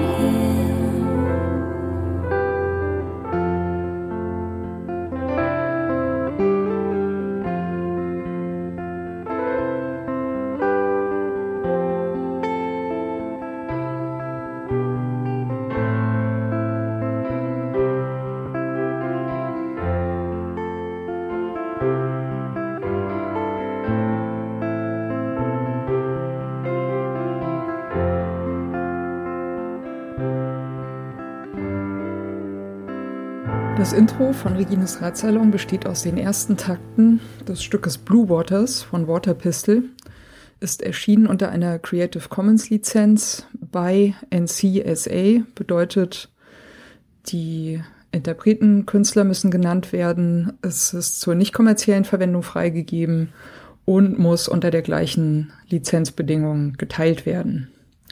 Hineingemischt in diese ersten Takte ist ein Sample, das heißt Bicycle Passing von Bescu, ist aus dem Free Sound Archive. Und zum guten Schluss haben wir am Ende noch ein Stück, das heißt Horizons, ist von der Gruppe Train Room und ist auch unter Creative Commons Lizenz erschienen, mit der Bedingung bei, also die Interpreten, Künstler müssen genannt werden. Der Radsalon selbst steht auch unter einer Creative Commons Lizenz, und zwar in dem Fall eine BY NC ND Lizenz, bedeutet BY, der Künstler, Interpret muss genannt werden, NC Non-Commercial, also ist zur nicht kommerziellen Benutzung freigegeben, und ND No Derivatives, sprich es ist nicht erlaubt, Stücke daraus herauszuschneiden und in anderen Zusammenhängen weiter zu verwenden.